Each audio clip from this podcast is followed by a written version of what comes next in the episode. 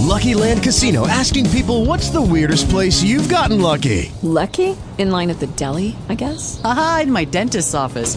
More than once, actually. Do I have to say? Yes, you do. In the car before my kids' PTA meeting. Really? Yes. Excuse me, what's the weirdest place you've gotten lucky? I never win and tell. Well, there you have it. You can get lucky anywhere playing at LuckyLandSlots.com. Play for free right now. Are you feeling lucky? No purchase necessary. Void where prohibited by law. 18 plus. Terms and conditions apply. See website for details. Talk shoes. Recorded live. Hello, guest three. Hi, New York, Northwest New York. I never know which which one. We used to only have one um, New York, and that was Luda. Is this Luda? Yes, it is. And how are you this evening? I'm better. Last night I was ready to just um, pack it all in. yeah, I'm. We're, a lot of us are going through that right now. It seems Yeah. like the oldsters are the center of attention anymore. Who is? What is? The oldsters, the elders. Yeah, we're getting uh, too much attention from these guys. Yep. Yep. Yep. Yes. I just want to greet everybody. Hi, Kansas. Hi, South Nevada. Hi, Central Colorado. And hi, Michigan. How are you all? And whoever's got their speaker phone on, could you either mute yourself or, uh, well, it just turned off. So thank you. Okay. And maybe that was South Nevada. How are you feeling, Luda, generally? Um, you solve one problem, and then before you know it, within three days, you have another one. Then you have a new one. Yes, I know. I Oh. it's like oh. they really get busy. They, all of a sudden, you got five emergencies to tear to take care of in one week, and it's a nightmare. And you know they have a great time. They keep us busy. You know. And the other thing is, I think new weapons technology is being introduced because I see the effects totally different on certain items now. Wow. What do you mean? Well, um, microwave is just a constant burning uh, all over, internally, externally, you know, scarring the skin, this kind of thing, uh, boiling the fluid below the surface. But now they've got a new thing, which is a, it's it's they focus a beam and it's like a um, it feels like about a four to five inch radius, but very um scattered like it, it in my brain it feels like when fireworks go off you know this kind of explosion and then final um just scattered uh pain in all directions Oh, I'm sorry. I'm yeah sorry. and then of course they attack your your limbs your things that you need to serve you know to to be mobile and move so um they wouldn't hit you on you know a place like an upper thigh or something which wouldn't bother you as bad but they get you in a place where um it's hard to defend. So um yeah they they're nothing but sadistic wicked and evil as far as i'm concerned. This is all torture. This forget about human experimentation. That's by the boards. Well, they sure have a lot of new products coming out that seem to relate to um, frequencies that are supposed to be healthy, and I'm I'm thinking they're coming out with that so quickly because they want to cover up what they've been doing. Hi, Florida. Hi, hi, South Carolina coastal. Hi, hi, Florida Panhandle. Hey. Hey, hi. Yeah, go ahead. Oh, that's just Ken, South Carolina. I just uh How you like doing? everybody else, I wish this stuff would stop. The uh chemtrails were awful here. The cloud was saturated. Oh, excuse me. The sky was saturated with that crap all morning, and then the wind. then the winds finally blew it away, and then they started respraying. So it's just been bad, bad day in paradise. I'm sorry. anyway. No, I'm sorry. I know. Um, I had I had some white stuff. Maybe Yeah. thing can call it hanging on off the eaves of my house. And I, it was, I was talking to Melinda one day, and, and she, I was telling her this all this crap hanging off my, hanging off my roof, the eaves there. And uh, she said, "Why don't you burn it and see what happens?" The interesting thing, it had, it was like multicolored, you know, light blues, light pinks, light, you know, very, very minute um, little strings in there with those with those kind of different colors.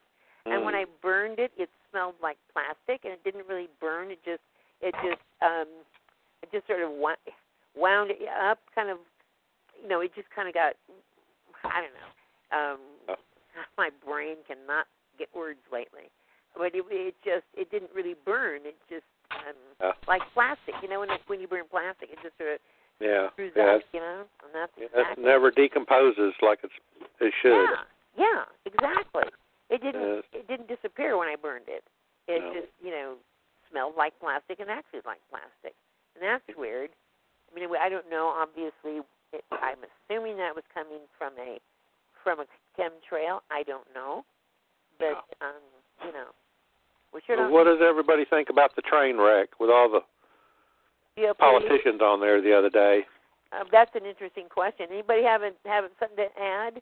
That is an interesting question, and I Well, have, have a few too that I want to ask because the FISA, that summary of the FISA um, pages that um, were going to be released have been released, yeah. and um, Oh, good, because I emailed the president and told him good. all right, girl, you go. That was my activism for today, and I said I was targeted and electronically. You can't even get the FBI to answer a certified letter. Wow. So they're all bad as far as I'm concerned. Yeah, yeah. Uh, well, good for you. Good for you. We all need to speak up. Oregon, hi. You're unmuted. I sent 200 pages to the FBI, right. certified, and um, Mark Giuliano. I heard his name mentioned on the news today. I don't know if he was fired or whatever, but this was uh, a couple of years ago, and he was the deputy director, number two in charge, and they don't even have the decency to reply to even tell you that They received it. they read it, or anything about it. And you know, you spend 200 pages of writing, Uh-huh. uh, paper, printer ink, and then you get no respect. Well, that's what I said. I mean, they could just acknowledge the fact Right. that they received the correspondence, but they don't even bother to do that. No, they want nothing to do with us. We're we're on a list there, and, and I'm very sure we are all on a list there at the FBI. And when any of us come through, the computer shows us, and they just disregard us. I don't even know if they read what we send.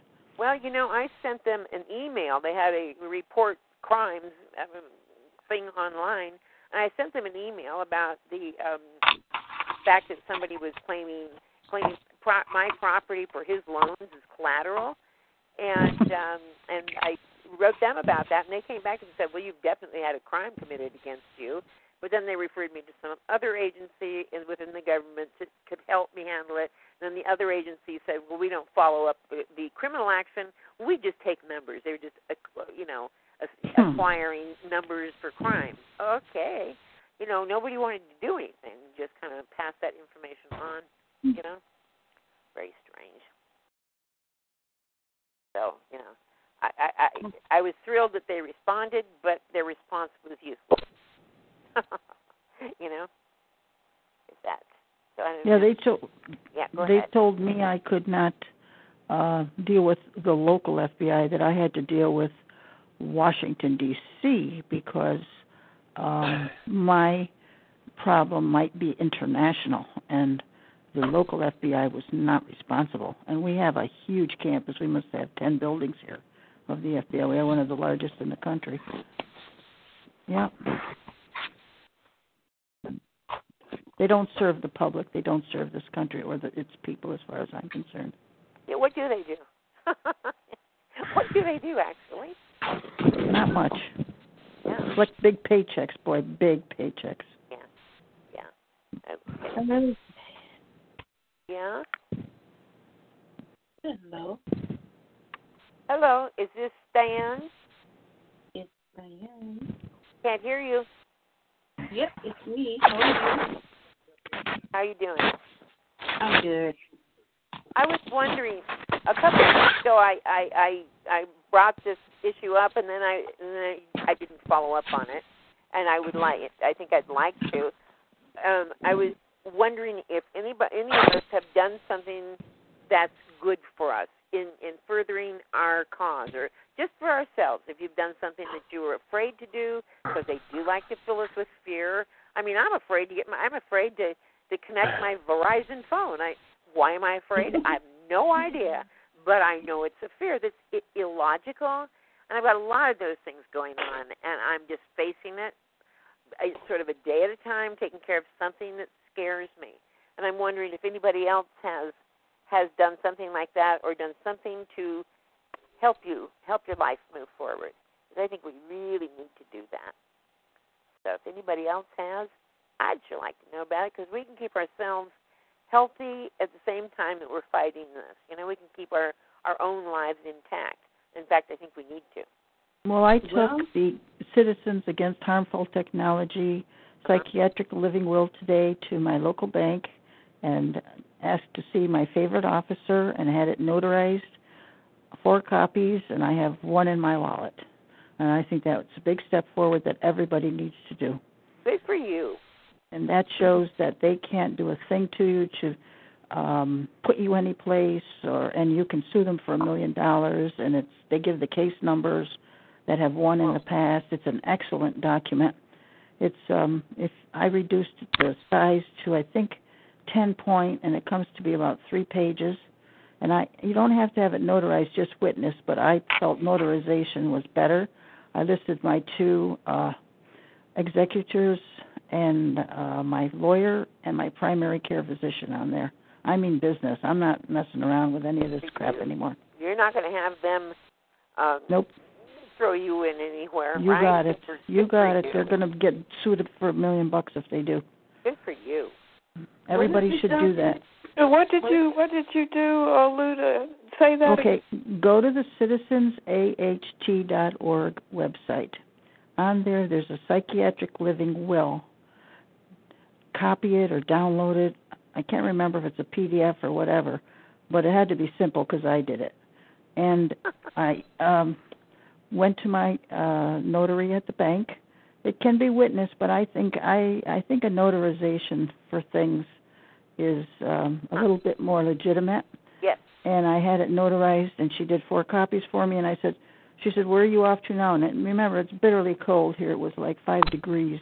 Right. I said, well, I'm going over to Office Max to make some more copies of this thing to give it to everybody I know, yeah. every doctor and every lawyer and every Indian chief. And she said, well, how many copies do you want made? I said, make. I need to make seven more. She said, I'll make them right here. You don't have to go to Office Max. So she Oh. made them at the bank for me, and off I went. And I've got a ton of these copies, and I'll always carry one in my uh purse or wallet.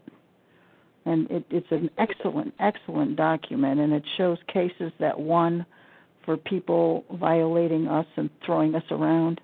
And um I don't think it. I mean, if they touched me ever, I, I'd sue them. I'm not. I'm not. I'm. I'm through with this. Good Yeah. for you. That's uh, and that, and we can go. Is that the group? Who is that group? Who? Who? That's uh Neil and Skizit. Yeah, but I'm, I'm, they have Skizit wrote this. Skizit Okay. had. Skizit prepared this document. very cool. Thank you. A lot of research into it. Thank you. It's about cool. three and a half pages long, Yeah. and it's really written excellent. In the beginning, you have to, you know, fill in your name. I I didn't do the writing. I did. I put it. I made it so into a Word document so I could uh, fill in everything by typing because my typing is far better than my writing. But I I did record two executors to my will or estate. I did a court like I've got ten cents Yeah. and uh, my attorney and my uh, primary care physician. There are four. You know, I, I've got. In other words, I've got teeth now. I've got people backing me up on this that can be notified immediately. I've got this document that has cases that were one. I think there's three or four cases cited that were one over a million dollars for uh, violating a person's um, civil rights and throwing them into a psychiatric unit Uh-huh. for no reason, which they do constantly. Yeah. And um, you can sue them. Sure. Yeah, I think it's a great document. Every TI should do this. I think that sounds excellent. Thank you. Thank you for telling us. That's That's really what I've done this week. Thank good for you, and thanks for sharing it.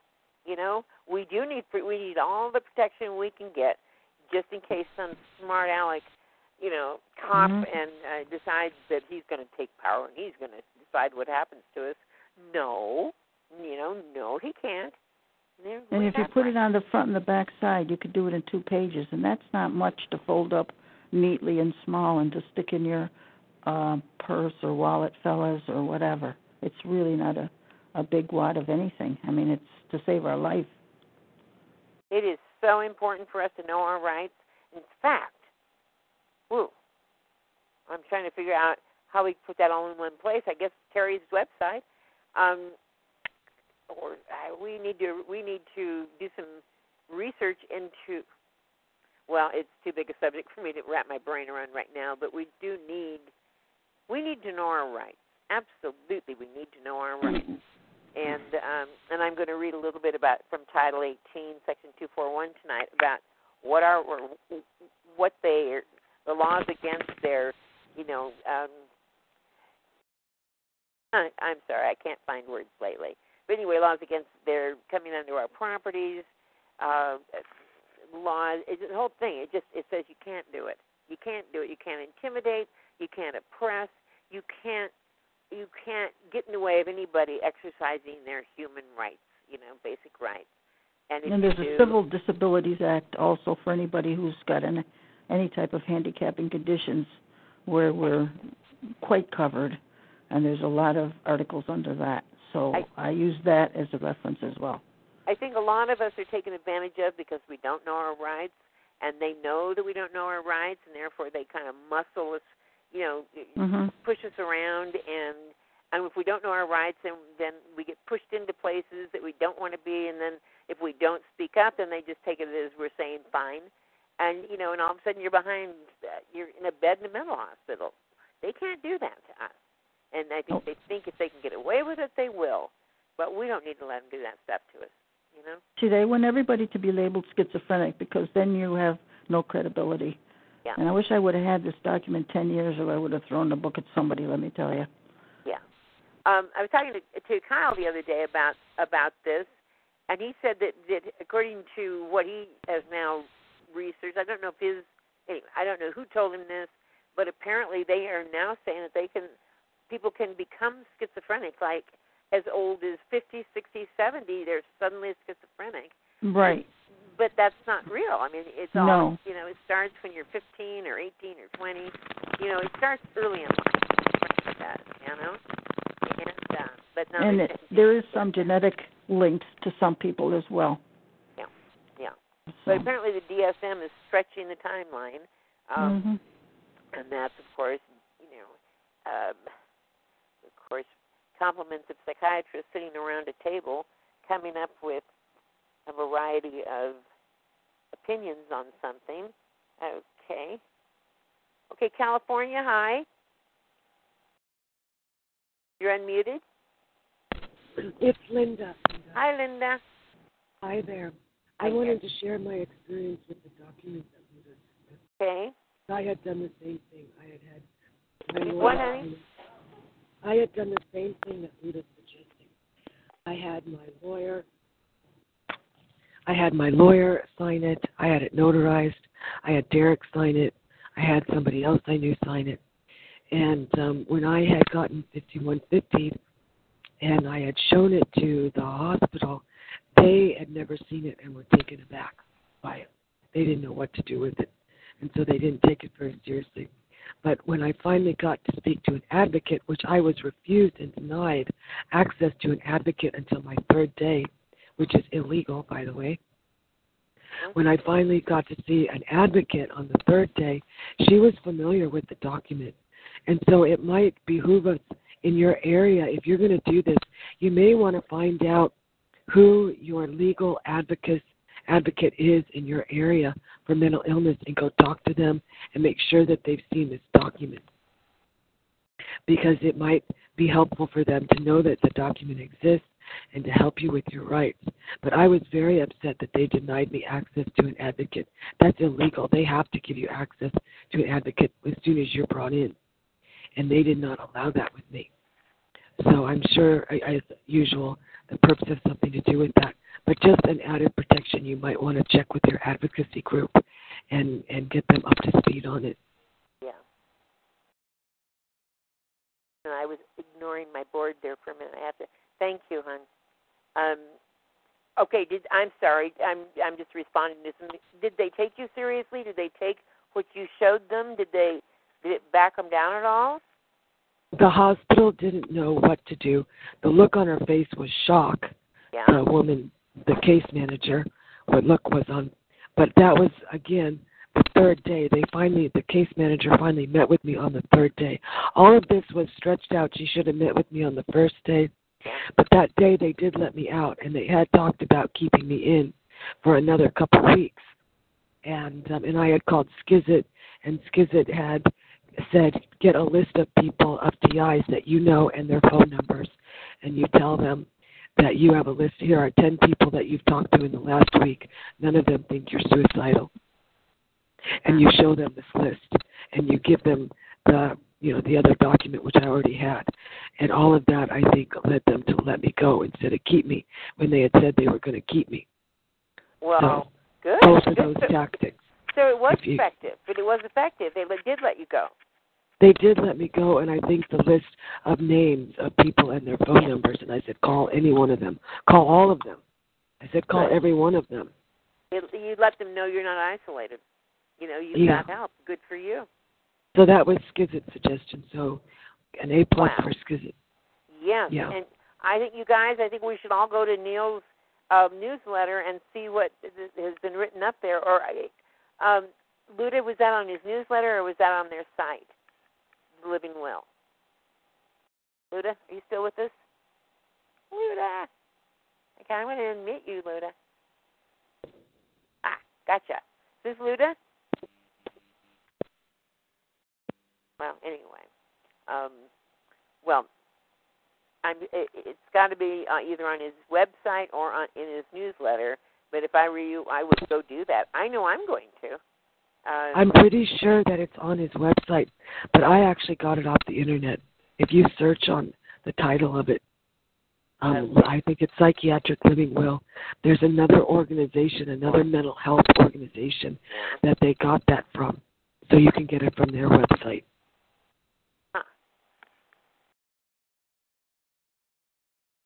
Very good. That's so important for us to know our rights and to not, not let them throw us into anything, you know, without protection. Thank you, Linda. Appreciate your adding that. Um, Yeah. Uh, citizens, yes. Thank you, guest seven. Guest seven just put the the um, link in the room. Appreciate that. Thank you very much. Um, where's my? Okay. Very cool. Thank you. You got a lot of good information there this time. Well, they always do, but this is really very cool. Oh, there he is, and right there, Psychiatric Living Will. Uh, download PDF. This is a good thing for us to have, you guys. It's on the right hand side. Just scroll down. Just scroll down, and right on the right hand side it says Psychiatric Living Will. Um, it's real easy for us to have, to print out, and to have it signed and keep it on you. You know, and also, as Linda suggested, have names on there. Have names for contacts, and uh, that too will help them know you're not isolated. You've got people you can connect with, and they can't just disappear you. You know, uh, for the moment or for whatever. Okay. Good. Well, thanks. Did anybody else do anything good this week? Good for themselves? Hi, Linda. This is Katie from Colorado. Hi, Katie. How you doing? I'm doing all right. How are you? I'm okay. Thanks.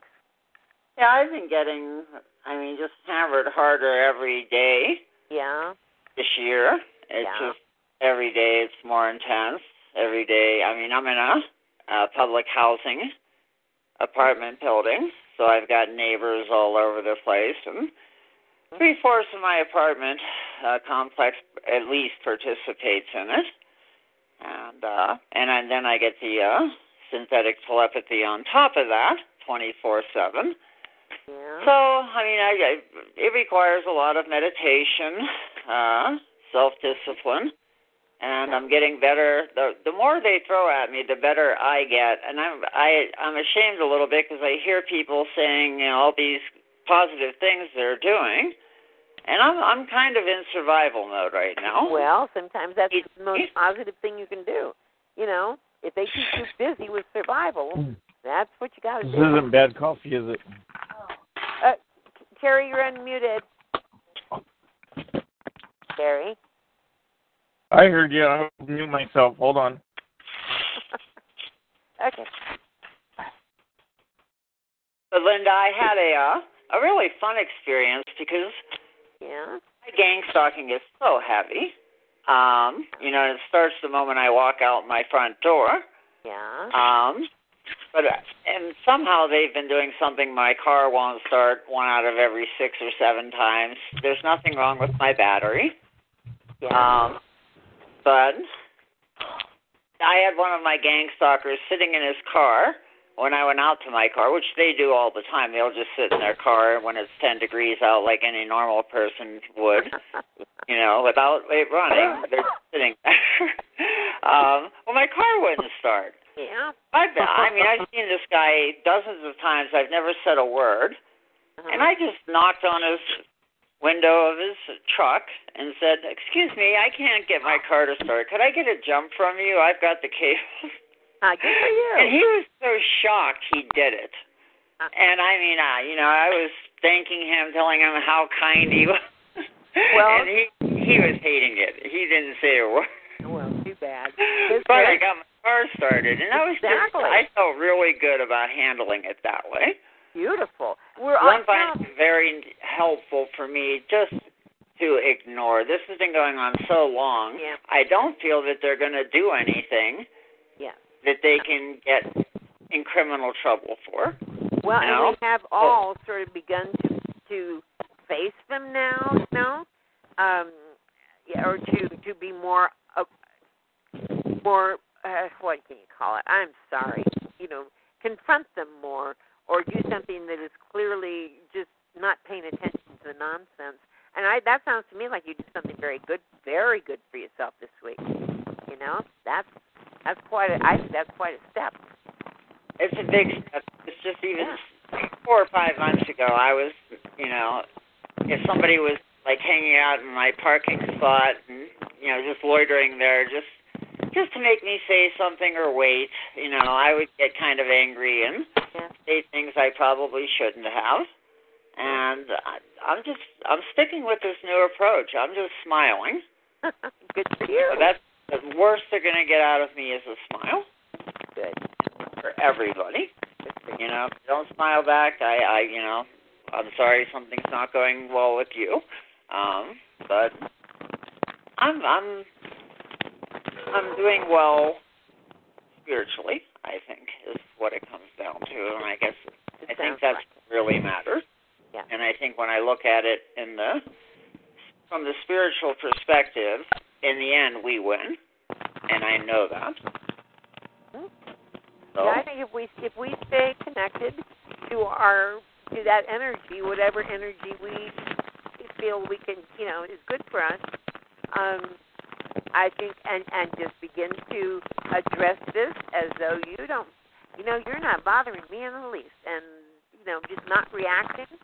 Um, I think that's brilliant, and I do think that's how we will. That will help us a lot in this in this battle of getting them to stop because I think they've been banking on us reacting, you know, just becoming outraged because they do pick on you until you're ready to scream. Um, but if we just don't give them what they want, I think we're in much better shape. Linda, I was just locked off twice and a pup just walked by with a dog. it was ready Your phone. trip. I mean, yourself. I just wanted to trip her so bad. Linda, your phone, I can't. We can't hear you. You're it, it's very muted. You're very muffled. How's that? Move? Did you did you move? Are you standing in another place? Better. Hello? Hi. I was just saying that um, when I was telling you about the living will, they knocked me off the phone twice. Of course, they didn't want me to give her that information. And then I had a, one of my perps with the dog just walked by, and I wanted to trip her so bad. Was like within three feet of me, or punch her lights on her, do something to her. But you know, he has to restrain himself because we don't want to poison for the rest of our life. Is this Luda? Yes, it is. Hon, you're so mu- you're so muffled. moved to a different place in your apartment? Uh, I think they're doing it. That's so weird because you were loud and clear, and all of a sudden, Yeah. No, no, they're that's all a part of this this regime because they didn't want me to tell you about the psychiatric living well. And absolutely. and then I said, uh, one of my perps walked by with her dog within three feet of me, and I so bad. I just wanted to see how far she'd fly. Yeah, I apologize profusely. You know. oh, I'm so sorry. yeah. I just I didn't know you were there. yeah, really. And then take your foot back real fast. Yeah, they're supposed to be intimidating me. I'm sure she took five pictures of me too, but that's okay. Anything they see me wear, then they go and steal it. Oh, jeez. That is not cool. Excuse me, I'm just going to say something. On Northwest New York, uh, that you're up there right under me. You've got uh, um, you've asked to be unmuted. You're in.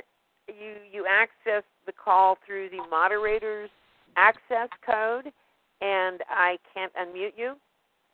So I, I'm not going to because I don't Good. know who you I are. I think that might be Kevin Well, it also might be. Uh, it could be anybody. You know, they could because he comes in through that. I don't know where he lives, but I'm in Northwest New York and I have no clue about this guy. And he just comes on and all he wants to do is when is this going to stop? So, you know, I I we we are so patient and we're working some of us so hard writing and and running around and doing all kinds of things and and yet we have people just when is this going to stop? That's not the way it works. No, no. You come in and you you tell us what you've done to help it stop. That's what. That's how we get ahead. You know. Yeah, that that person coming doing that, and they know they're doing that, coming in the way they are, is very wrong. They that puts them in control of the. Or it can. I'm not sure what it can do. Are they But- truly a target? That's what I first question. Well, yeah. Anybody who comes in under the with on on a moderator's um under a moderator's you know uh, pin. Um, I'm sorry. I'm the only moderator here for tonight. Sorry. Not Can you do it. delete them or mute them permanently or something? Well, I've, I've muted them totally. Oh, good. Won't, and they want to be unmuted, and I'm not doing it. No, so, that's ridiculous. yeah, we don't. They know better. Yeah, they do know better. Yes, they do. Um, okay, guys. So, did anybody else do something for themselves this week that helped them move forward in their life, or with their stocking, or anything with uh, reference? Also, if you've been researching, let us know. That's such a good thing for you to be doing. Um, knowing more about what we're what this is, so you can converse with people from a more informed base. That's that's Linda, does sleeping count?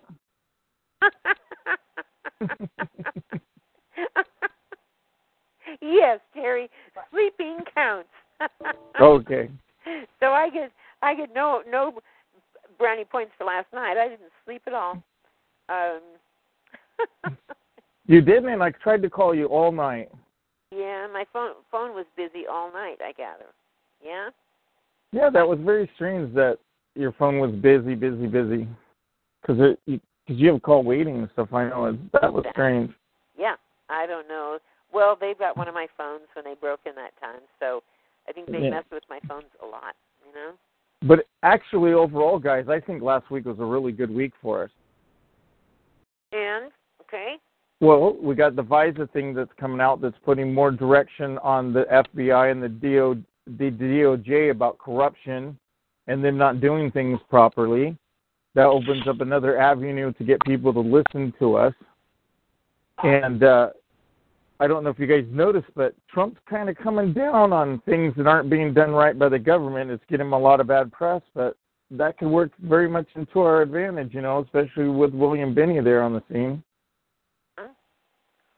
Yeah. So, and uh, uh, we got some new TIs out there wanting to start groups and do some different things, and it's really looking good. I I think we're getting a great jump on the year. Yeah, I well, yeah, a lot of information's coming out. I, I this FISA situation, from what I heard about it, I I tried to find a copy of it and really couldn't find a legible one, like you know, like you did. Um, uh, but uh, he's not get. Apparently, what what came out is that there was no nefarious reasons for this um, Russia search. It- hello. that that it really it sort of undercut what he was trying to prove. He's trying to prove, Well- you know, yeah.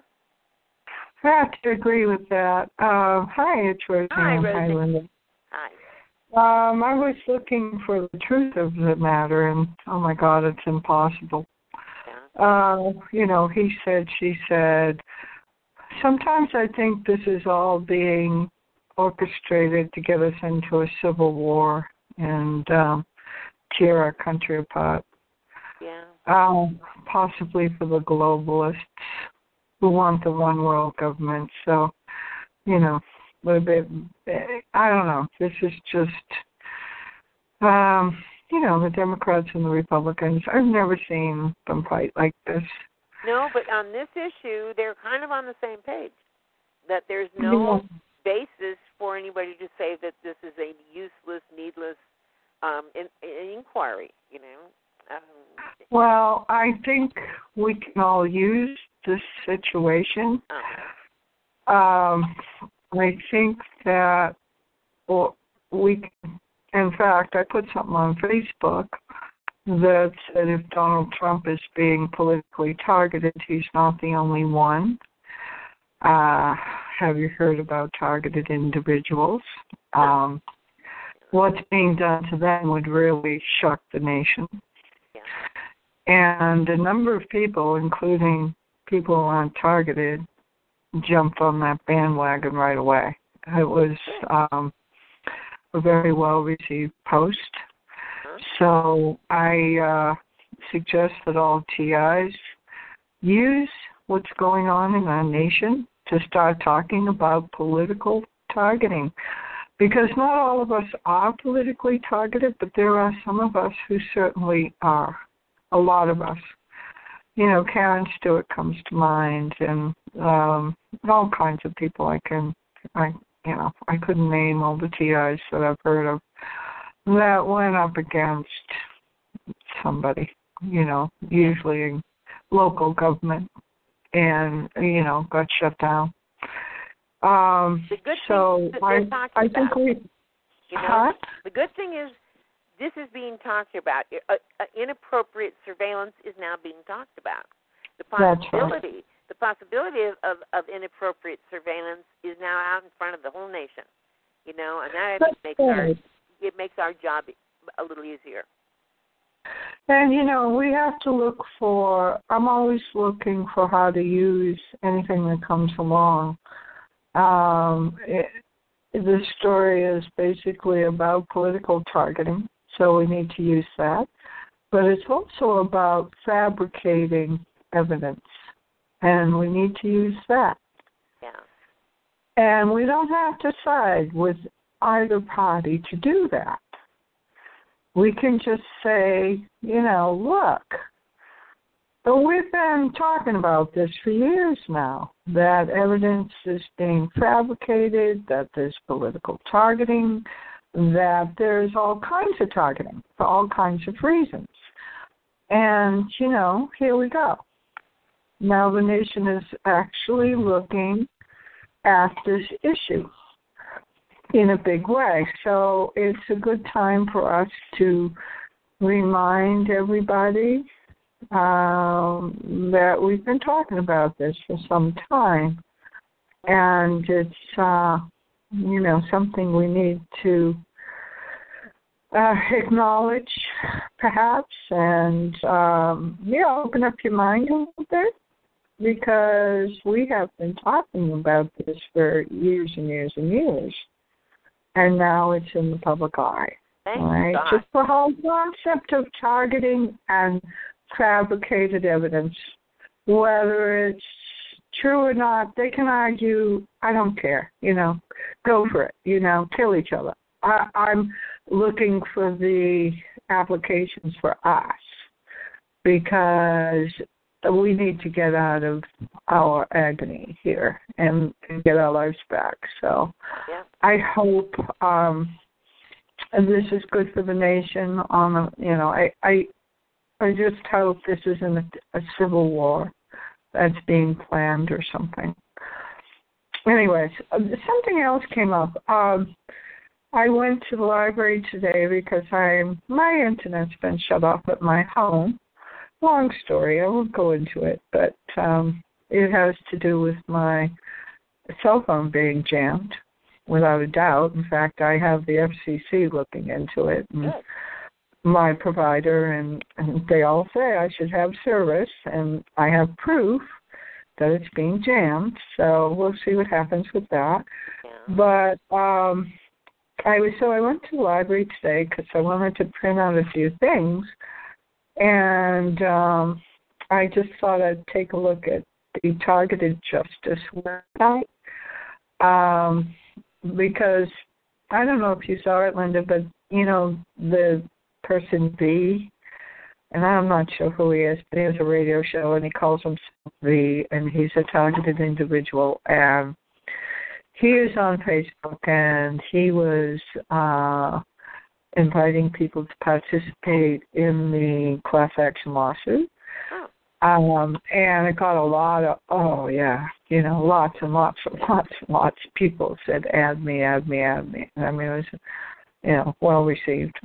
Anyway, so I thought I would um look into this a bit more and see what they're doing. So I went to their website and the first thing I saw was latest news. Um, targeted individual wins uh, hearing in court. Um, and it's about a man called Jack Christiana. Oh, good for him. And Oh, wow. won a courtroom victory in his case against the chief of police and the city of Huntington Beach. Yeah.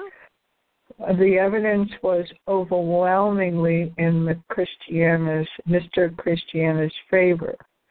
Wow. Um, that is, you can go to targetedjustice Right. um, dot com and see that and find out more about that. But this is the thing that really blew my mind, and I was wondering if anybody can confirm this or knows more about this. Um, uh, it was published January 22nd, 2018. Attention, targeted individuals worldwide. Um, we need your help. Help us identify whistleblowers. Um, And this is on their website? this is on their website. Um, help us identify whistleblowers. Air Force personnel or contractors that work at Peterson Air Force Base or Schriever Air Force Base that are able to confirm that the U.S. Air Force is targeting civilians using microwave military weapons. We suspect that enlisted personnel at Schriever Air Force Base are pushing the button as this is one of the most top secret bases in the world. Be a detective and help us do the research. LinkedIn shows 4,400 people in Colorado Springs with the keyword satellite. this is one place to look.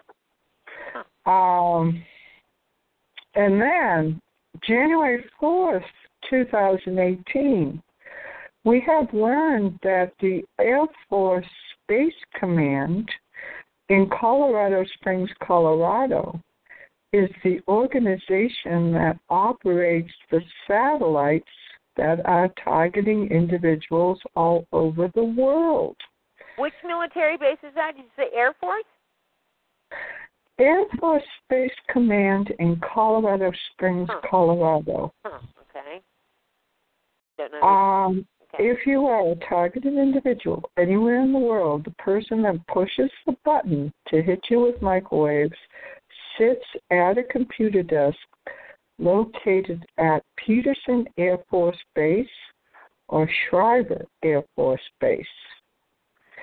These two Air Force bases comprise the largest satellite operation centers in the world, uh, with more than 175 satellites under their control.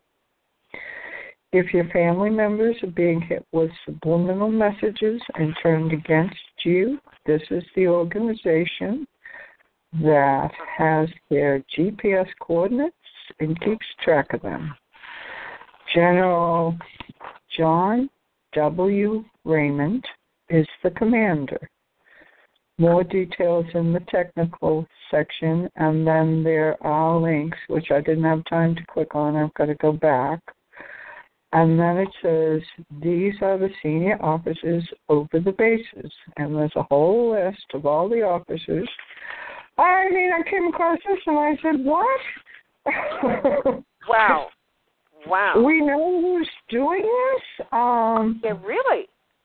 I mean uh I mean, you know, these people uh you know, I know a lot of the people at Targeted Justice and they're they're not slouches. So um this um this demands some more um research and and um some conversation with these people like how did you how do you know this right. Where'd you get this from? Absolutely. Because that's awesome uh, information. so look, look at that website uh Yeah. targetedjustice.com and you'll see this on the first page i believe that's where i found it um I, yeah i was very surprised by this um anyway that's my news Well, that's the most precise information we've heard so far about who is behind this, who is responsible. It's been one of our biggest problems. You know, it's been such a big subject. You know, this. Well, if this can be verified, yeah, yeah. I will personally camp out there. and as I'll long as it's, and I'll go. as long as it's legal, Yeah. as long as I cannot, you know, be arrested, I think all TIs should go there Boy, immediately. Come all over the country. I mean, if this can be verified that these are the people hurting Yeah. us, Yeah. I can't imagine. If that's true, it's like somebody really slipped. Uh, you know, uh, because it, this puts them on the radar of a lot of people who are not happy.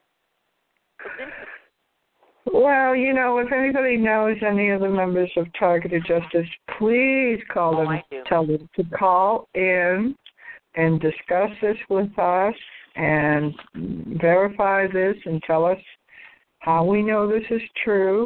Um, I will do that. because, you know, when you talk about anything you're doing, whether it's a class action lawsuit or a protest or um, publishing information, this is essential information. Oh, that's this is huge. This is huge. I mean, I couldn't believe what I was reading. I'm like, I oh, really? Well, did you know Yaya's on the on the committee? So is Karen Stewart. I know. And, and Jack Christiana, um, and, and Doug Cruz. Doug Cruz, Yeah. Um, I and Doug I expect Cruz I'll call and Doug. um, Richard White- Lighthouse. Lighthouse, Yeah. Lighthouse, Lighthouse. Um, yeah, you know, um, I want to hear more about this, and I don't have contact information for any of these people personally. So, please invite them on the call. If you do Yeah, speak to them, say please get on the calls. And I certainly will. uh, they do have email this. addresses list, listed incidentally. Um, Yeah, I do. well, I, I have, uh, you know, I've joined the lawsuit. I hope. I mean, I did hit, uh, get some response from Doug, um, but not when I decided to join. I did not get a confirmation. Uh, Linda? I did put Linda, on. can you hear me? Yeah, just a minute, hon. Doug is really inundated. He's got a you know a lot on his plate right now, but he, and he is. He's in charge of membership. Yeah, he's getting Yeah. he's getting back. I'm on public awareness. That's what he Yeah, said. I right. saw a Facebook post where everybody was saying, "I want to join. I want to join. I want to join." I mean, it just went on and on and on. well, by the way, And he said, excuse me, that's what they do to me. Uh, he said, um, okay, guys, I'm really behind. I, you know, it's a good kind of busy, but I've got like 150 emails to answer, and Uh-huh. um, yeah, yeah. Anyways, this blew my mind. Uh, I think everybody should look at it. Um, there are links there. If somebody could look at it and uh, start clicking on the links and tell me more, I'd, I'd be happy because I cannot get internet from my house right now. Okay. Um, Bless your heart. yeah. Yeah. Yeah, it's uh well, you know, Yeah, I'll talk to uh, I'll I'll talk to Doug. Um, hopefully, I can get a hold of Doug. We had a long talk not too long ago. And by the way, they are they are requesting volunteers. If you want to, if you've got some sort of any legal background at all, or um, specific, I don't know, if you're really good inputting information on computers. There are about five uh, different teams. There's the medical, there's legal, public awareness. Um, there's they're listed, I believe, somewhere there. And um, well, I was about to volunteer and they cut off my internet. And um when I tried to you know, I saw the Facebook posting. I had gotten in touch with Doug. I'd asked him a question, he answered, and then I, you know, went back to say, okay, sign me up. And that's when he didn't respond, and I guess he had gotten really busy. But I did see the Facebook posting. I tried to put a comment to say, yes, yes, yes, I'm in. Um, I add me, please. And um, the bastards just kept jamming my phone. I couldn't add the comment. I had to walk down, you know, down my long driveway to the street to post a comment, and then all of a sudden, the the targeting got much worse. And so I don't know if that's why they've been cutting off my internet, just trying to keep the numbers down on this lawsuit, or to keep me from finding out this information. I mean, this blew my mind. And I This is the satellite center in the world. for Linda. this? Linda. Yes, Beth. Yes, Beth. Hi, hi, hi, Linda. This is Beth. How are you doing? Oh, uh, I'm hi, Ro- uh, yeah. hi, Rosemary. How are you doing? Good, Um, thanks. Uh, good. Um, I just wanted to uh, add. I remember I, I I read that too on the uh, targetedjustice.com website. What I learned even long before that, I think I mentioned it on a call, but no, I guess it wasn't. I don't know. It was just a lot of general discussion, I guess, at the time. But I had read the Air Force is in charge of all the military satellites. Huh. And when I read that about the Schriever Air Force Base and the other one, uh, the Peterson Air Force Base, mentioned, I mean, like you, like you said, Rosemary, I thought, I mean, maybe if they if they're able to find some kind of connection with them, for them to to to directly say they're responsible, they need to have some backing on that. Because what I Well, read about the Air Force, need this to they're they're in charge of all the military satellites, and they only use half of the military satellites. I think there's like 1,400 or something like that, and they only use half of them. So I don't. I mean, I didn't. It was surprising to me that they would know specifically about these Air Force bases because do they have any anything backing up? You know, uh, directly saying they're responsible. Because I, all all I'm saying is I, I know the Air Force is in charge of all the military satellites. Right. Uh, and that's all I remember I'd learn about it. But if it's those two specifically, then that would help our case. But I just like like you said, I wondered if they're they actually have something, you know, on these bases that they can connect with uh, with what's going on with us. But they are they're in charge of all the military satellites. Right. Well. And we've got here here in Florida. Here in Florida now, I've gotten a lot of uh, my targeting started with uh, messages or I was or like puzzles I was supposed to figure out, like read between the lines. They're sending me all kinds of stuff in my spam. Here in Florida, I even did a check on all the military bases on the east and west coast. Here in Florida, we've got three naval, two Air Force bases, and one Army, and what I'm, and we've got we also have NASA. So I mean, like I said, the two Air Force bases in Colorado. I'm I'm curious myself. Do they have anything going? You know, anything on these Air Force bases that back up what they said on the website? Well, they're very serious about having valid backup. Uh, I don't think they put them out there because I was talking about something I thought was very important that they have put there.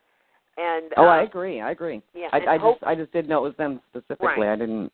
right. Well, that- what I've been I want verification. I want verification. Um, I have learned.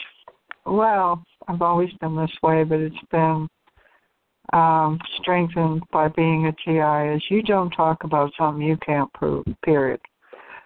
You know, you just don't. I wrote a book about this stuff. You know, and Mhm. I have a blog and I have I have articles out there and the um I I just have one rule about all that, which is don't say it if you can't prove it. Exactly. You know? Exactly. That I'm I'm the same way.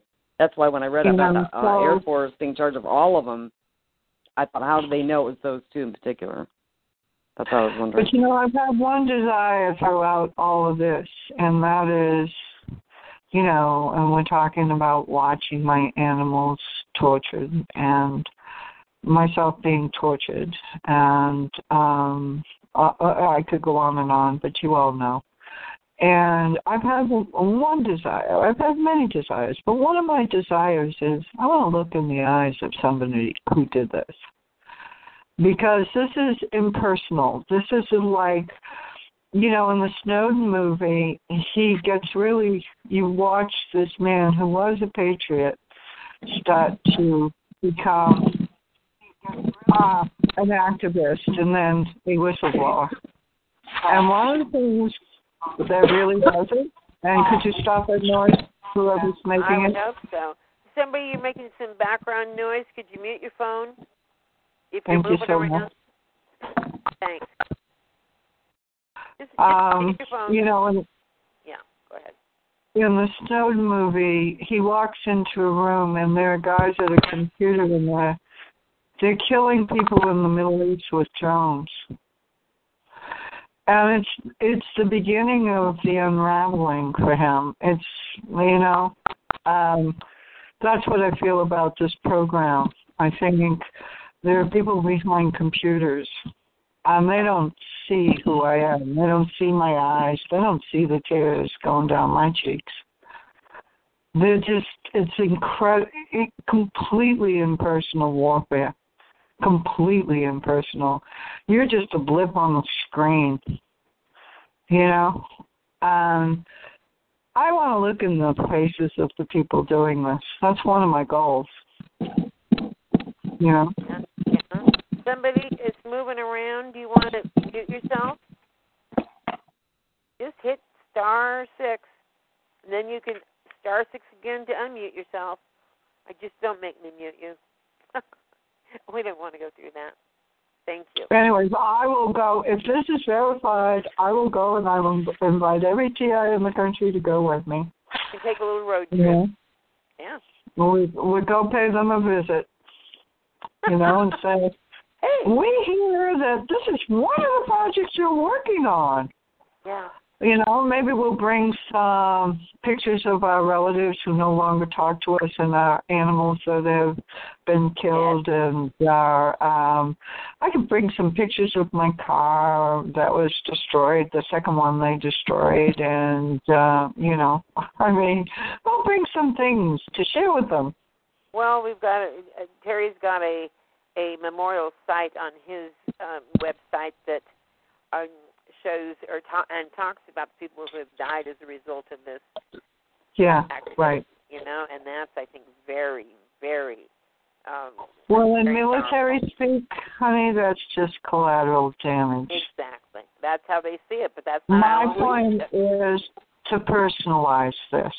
Yeah, I hear you. Okay. It's like the military have their humanity bashed out of them. I don't blame them. Okay. One of the first things they do to guys or girls is bash the humanity right out of them and depersonalize them and train them not to think, not to feel, just to follow orders. Because you can't have an army that's effective without doing that. Okay. I I mean I get it. I get it. You know, and if there was some big mean boogeyman attacking us, I'd say yay team. But you're attacking your own people, which is different. you know, you're attacking old ladies, and I include myself in that. I'm not trying to be derogatory. Uh, you know, I include myself in that. Yeah. You're attacking defenseless children, defenseless animals.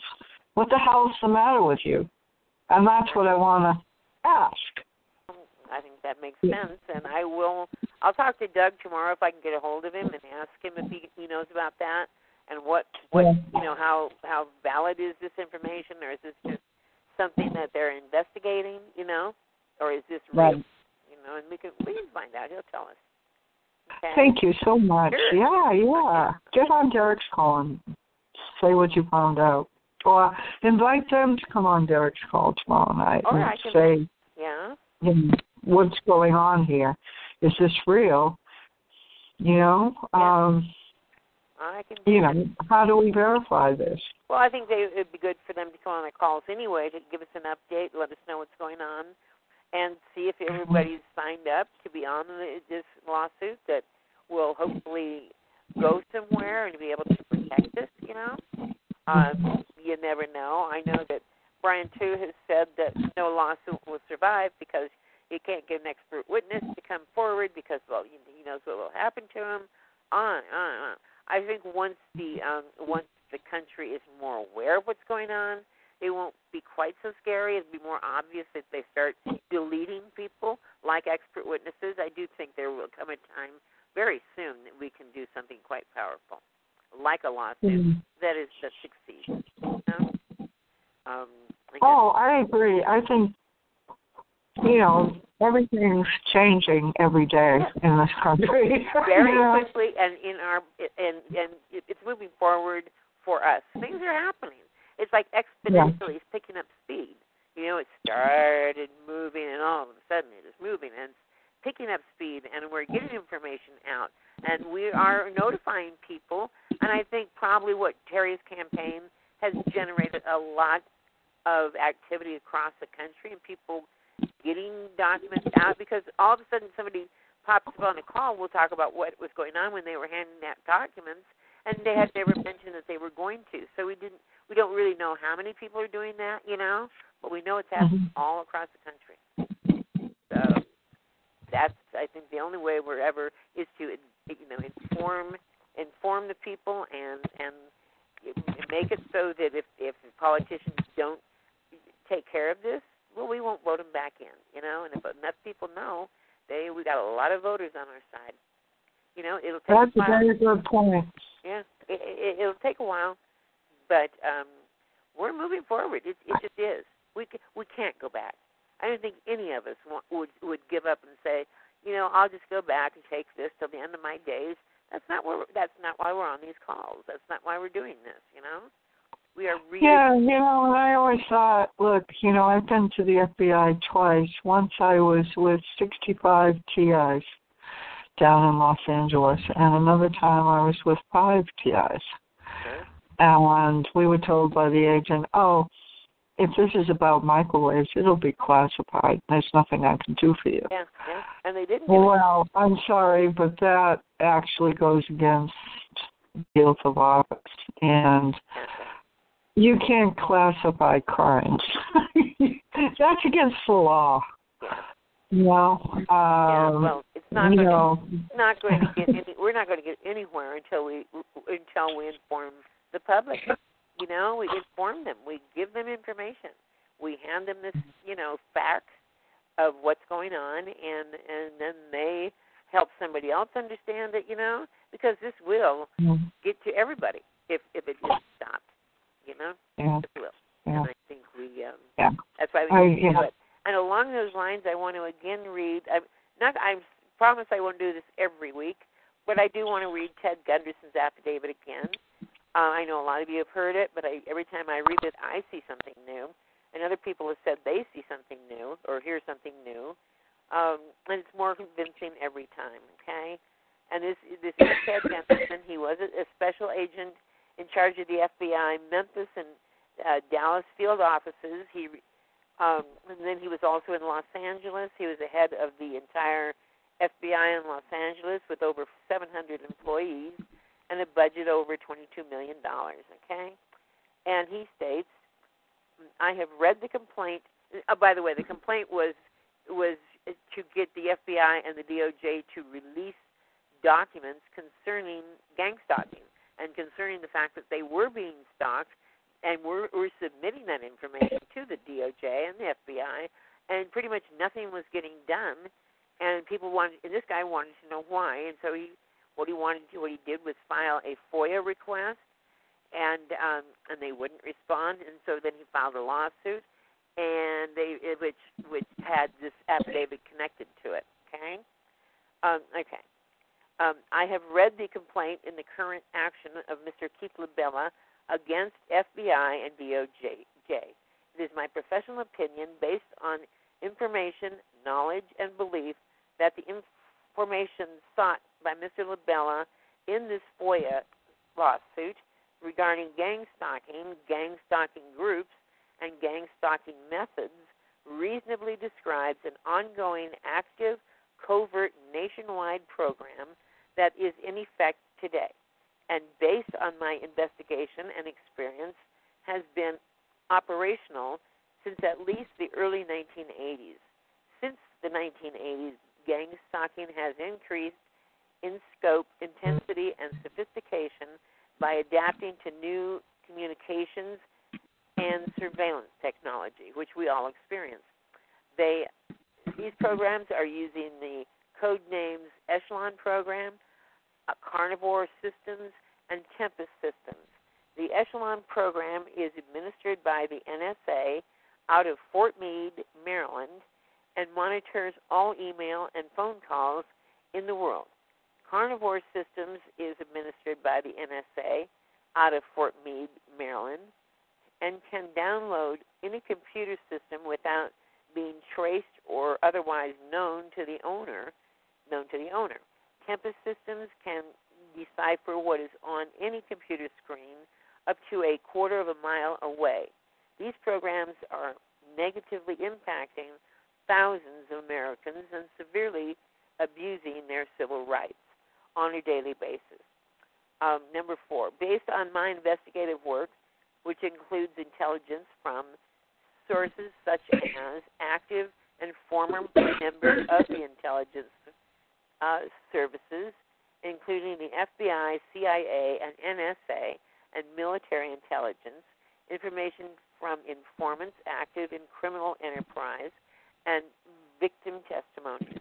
I have come to the conclusion that thousands of victims have been targeted by an illegal government rogue criminal enter- enterprise that is active 24 hours a day within the United States.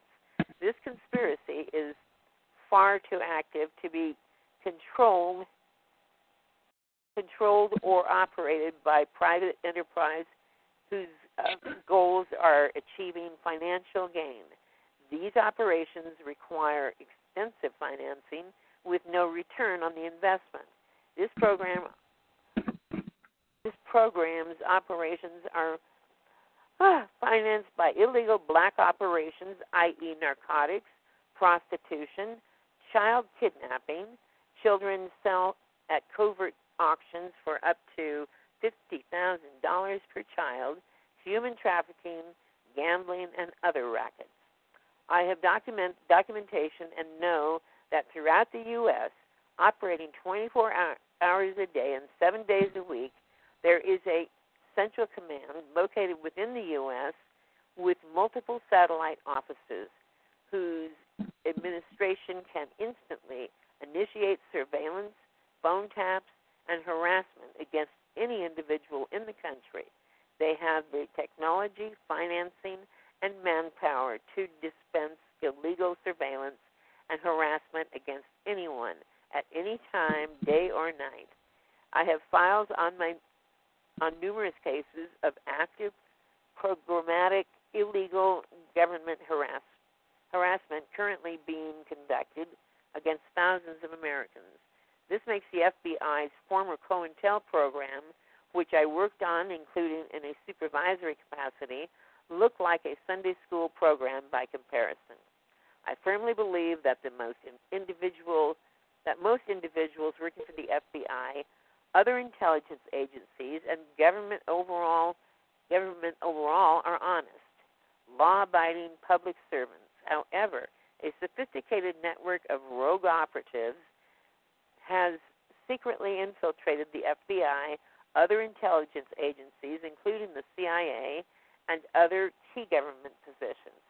This rogue element seeks personal power and wealth and considers themselves above the law and the Constitution. They are one of the aforementioned surveillance and harassment activities. Just a minute, my phone is somebody's call. Just a minute. Um, they are carrying out the aforementioned surveillance and harassment activities in conjunction with organized crime. The cult movements in America, including satanic cults and other commercial and political interests, and even misguided civic organizations and neighborhood groups, uh, the illegal surveillance and harassment programs is being called gang stalking and organized stalking by the victims targeted by it. The victims are targeted for a variety of reasons, including government and corporate whistleblowers, parties to financial and employment disputes, parties to marital disputes, usually divorced women, and even jilted paramours, uh, journalists covering controversial issues, and even attorneys and private investigators representing unpopular clients or interests have been targeted by this program.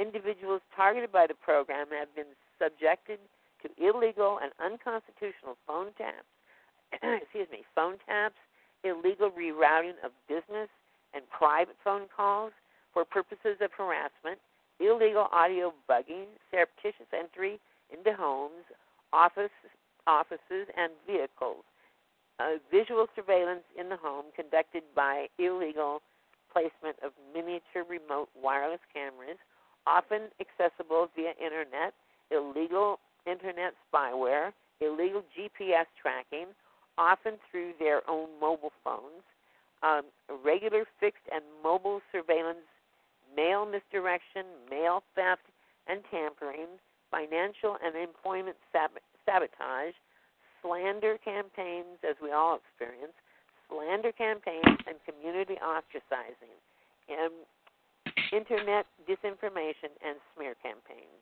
poisoning, assaults, and murder, illegal setups on drug charges and other felony charges, amongst many other civil rights abuses.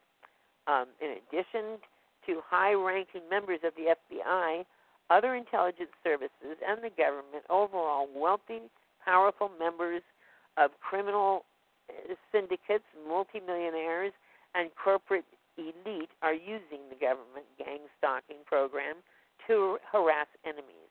They can get a targeted individual harassed for the rest of that individual's life. Individual cases of gang stalking lasting for over a decade are common. The higher status members of the gang stalking conspiracy initiate the gang stalking and coordinate logistics and funding.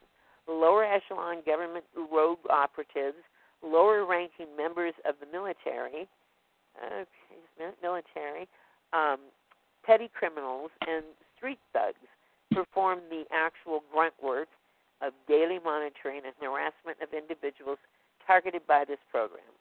Based on my professional experience, extensive intelligence information, and belief, it is my professional opinion that the FBI is involved in and has investigative files on the subject of gang stalking, related gang stalking methods, and gang stalking groups in the FBI. Vast intelligence files that are responsive to Mr. Labella's FOIA complaint. Furthermore, I have personally referred n- numerous victims of gang stalking to the appropriate agents at the FBI at FBI for investigation of their cases. I have also furnished the FBI with documentation of an active international child kidnapping ring, probably operated by rogue CIA agents. The FBI has ignored my requests to investigate, even though it is their responsibility to investigate kidnappings. I have a I have a contact in Germany who advises me that the CIA has been has set up secret operations on U.S. military bases for the kidnapping, sale, and trafficking of children worldwide. God, this is amazing. The FBI may be using a unique code name and nomenclature for the gang stalking phenomena in their in its records. However, this is a semantic difference and in no way changes my professional opinion that the FBI has investigative files on the nationwide phenomena of gang stalking, described in reasonable and specific detail in Mr. Labella's FOIA complaint. And then he goes on to just adds a little bit of extra information. But if if anybody's family or friends or parents or whatever doesn't believe you, you need to get your hands on this document and show it to them because this is just so so concise, so powerful. You know, this guy was the head of the FBI uh, in Los Angeles, and he's writing this. He did die three months later, by the way. This was April 2011. He died uh, July, in July of 2011. Um, he did have cancer. Some people think he, think he was poisoned. His his fingernails were black, uh, which I think is cyanide. I'm not sure that, which that indicates for sure, but there was um, there was he died, and he could no longer help Mr. Labella with his lawsuit after that. But this is conclusive information for us, and I think we need to know this, and we need to be able to give it to people who don't believe us and tell them, you know, read that and don't believe me. You know.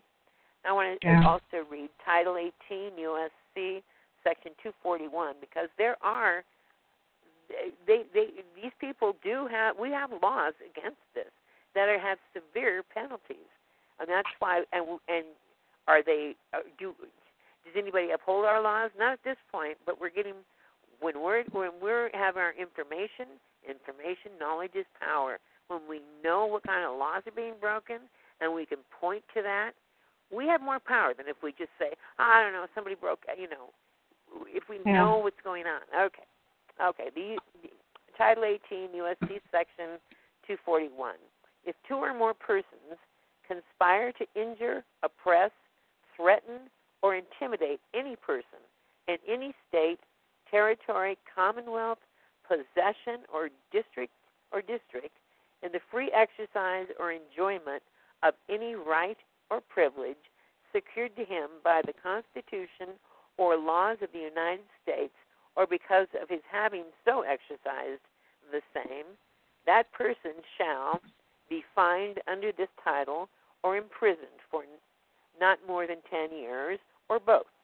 And if death results from the acts committed in violation of this section, or if, if such acts include kidnapping or an attempt to kidnap, aggravated sexual abuse, or an attempt to commit aggravated sexual abuse, or an attempt to kill, they shall be fined under this title or imposed imprisoned for any term of years or for life or both or maybe sentenced to death. Okay? That's what we get to know. That's how serious this activity that we're subjected to is. They can't come in your home and and say we've got to. You know, there is a, there are some serious laws against what they're doing, and we need to know that. I mean, sometimes I start taking uh, responsibility for what's, what's happening to me. I think, well, I should I should have figured out that, that they were going to come in and steal those documents. Well, no, you know, we we can't figure out everything ahead of time. You know, I just think that those are two really important documents that we need to we need to know. They're all on Terry's site website. Okay, and does anybody have? I have. Um, yeah. I really appreciate you reading those. I had read the um, Ted Gunderson many years ago, but it's been a while, and that is something that needs to be printed out and carried. Very powerful. I think it is. Um, I like hearing it every once in a while, Linda. So thanks for reading it. It kind of I have one. Uh, I have one more um, thing I wanted to report, and then I'm gonna, you know, mute myself and and stop talking. But this one was another thing. I went to the library to um, print out. Um, you know, uh, they say that our targeting is worse if we have heavy metals in our body. Um, we have a great guy in San Francisco by the name of Patrick Roddie. and he has a website called StopSprayingUs.com. And he runs out and collects rainwater and has it analyzed. So this is Whoa. from, yeah, this is from January 3rd of this year. Mm-hmm. Uh, this is an analysis by McCampbell Analytical Incorporated in Pittsburg, California. Mm-hmm. And this is uh, San Francisco's rainwater on January 3rd. Now, I'll say right up front, I don't know what the unit is. It's like a weird UG something uh, da, uh, forward slash L. I think the L is per liter, but I don't know what the UG is, so I'm not going to say that because I don't know what it is. But um, aluminum clocked in at 220, 4.4 times reporting limits. Iron clocked in at 300, 15 times reporting limits. Barium oh, at Me, I think- 21. Yeah, go ahead. What? I think that that the unit measurement that you're talking about, I think that might be micro. The the funny U, I think stands for micro, and the G for grams, and then the forward slash per liter. Okay. Yeah, I knew the per liter. Thank you. Um, anyways, uh, Uh, really- again, aluminum was 4.4 times what it should be. Iron was 15 times what it should be. This is the rainwater in San Francisco, Wow. folks. Wow. Um, barium was four times what it should be, and titanium was 32 times what it should be. Wow. And this is from rainwater. My God. This is rain water. If you want to look at this yourself and and look at this man, he's he's excellent.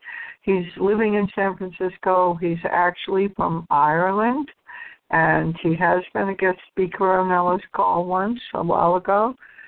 Uh, anyways, the site is stopsprayingus.com. Stop spraying us is all one word, and you will find these reports of rainwater in San Francisco. Wow. So I say this to so that you will protect yourself because you need to not have a lot of metals in your body when you're being hit with microwaves. You know what I mean? Oh God. Find you easier. You know. Yeah. Uh, anyways, that's my report for tonight. Well, thank you. So, Thank I wish so it could have been wonderful, but, you know, something really positive. And we're free. It's over, but yeah. Anytime Yeah. soon, I'm sure. Roseanne, that was hugely interesting. I so appreciate it. As a matter of fact, I wouldn't mind hearing it uh, again. Uh, does he uh, does he have any any kind of um, of uh, measurements about uh, uh, ionizing radiation, as in from uh, like Fukushima? No, but he's well aware of it. Another thing he, um, you know, he hasn't measured that. But another thing he's done is he's gone to the NASA um, images, which he finds online, NASA's own images of the Earth at any given moment, and he can point out um, frequency frequency areas on the on the planet, and you can see them. And these are most likely created by HAARP. You can see them. There's like waves that are completely unnatural. You can Right, and, and Dane Wiggins has similar stuff uh, on his website. It is it is like uh, the waves. I just saw the first ones myself the other day when I looked up. Uh, they're like the stripes on the uh, on the flag. Right. Well, seeing them from space, you can absolutely know that they are not natural. And these uh, waves are going from like, you know, sometimes they'll cover half of the United States. I mean, this is really surreal. Um, and he takes these pictures from all over the world. He will say, you know, Ireland's getting hit bad today, or uh, Africa's getting hit bad today. And you can see it. You can see the chemtrails. You see all these lines from outer space, all these straight lines all over the place, which, I mean, oh, come on. There's no way this is natural. And then you can see waves in the clouds that are totally unnatural. Um, and she, you know, he was on Ella's call. You, uh, uh, you, you don't have a computer or anything, but for the rest of you, you can look up her her videos and probably find him speaking. And he has acknowledged electronic harassment. He knows what's going on. He knows what's going on, and uh, I have often said the chemtrail people are actually some of our biggest allies because they are researching HAARP. And HAARP has the ability to shoot uh, up at the ionosphere and bounce it somewhere on the planet, bounce frequencies somewhere else on the planet. And actually, it was the discussion of HAARP to the European Parliament by Nick Begich that almost had the result of banning psychotronics. That was in a report that I gave to the Hope and Unity Conference um, on the history of psychotronics. Uh, he almost did it. You know, he almost did it. And all of that um, you can find, just take my name and look up Hope and Unity Conference and you'll come up with that video that I made, which is awful. I was in the middle of fires trying to make a video. Anyways, um the history is quite impressive. I mean, uh, both Putin and the European uh, Parliament were very concerned with us putting up power when we first put it up. They, that was a game changer, and all of a sudden people wanted to seriously consider psychotronic weapons and mind control weapons and all kinds of things because and they I think they realized the capabilities of what was going on, you know, and how serious it was getting. And that one nation could basically beam another nation and cause them all to go crazy or something. Um, yeah, this is pretty strange stuff, but it's real and it has a history. So, anyways, that's my two cents. I hope you got something from that, and uh, I'm going to sign off, folks, and um, you know, keep fighting. I, I'm, I'm, hi, I'm, hi, Linda. This is Kelly calling from New Hi, York. Kelly. How are you? I'm okay. How are you doing? It's it's good to hear you on the call, being very positive as usual, which is good. I'm trying. As well as yeah, as well as the other woman speaking right now. She sounds very positive. I would also like to know if the uh, targeted justice website is accurate with their information about the Air Force Base. Okay. How do we find out if it's accurate? Well, what what I know about them is that I I'd sent them some information, and they said, "Well, where did this come from?" And what you know, they're they're pretty particular about publishing what they do publish, and they wanted to know a lot of specifics about what I sent them, and I really didn't have them, but I did look it up, and I sent them the specifics, and it wasn't quite what I thought it was, and I was glad I looked it up. Um, uh, but they're real careful about that. But I don't know other than going to them and asking them. You know, their emails. No, I I'm thinking like, and I They're- I can share with what this woman was just saying about camping out over there, thinking of you know getting a getting TIs together to go down there. But the things that that are coming to my mind is some things that we can do um, that are, you know, uh, exercising our right to get information, do things peacefully. We're nonviolent people. We're not going to, you know, Yeah. start going down there and start killing people. You know, we're not murderers, we're not terrorists, etc. So you've got the FOIA laws where we could do a FOIA request to that Air Force base and even to the departments there on that base. We could do that just in our right and see what their response is for the hell of it. You know, even if they just deny everything, we could still get that in writing, Yeah. Right? And we could still use it in a court case. And the reason I bring that up is because when I brought my own court case in 2014 as a pro se, part of my court case was based on FOIA laws. And even though the case was dismissed, part of the case was about civil rights violations. It was about the illegal surveillance taking place uh, and other crimes. And then the, the second part of it was the FOIA that I sent a FOIA request to the FBI. It was uh, denied, and then according to law, if if it's denied, you can appeal it. Right. So I appealed it, and then that was denied.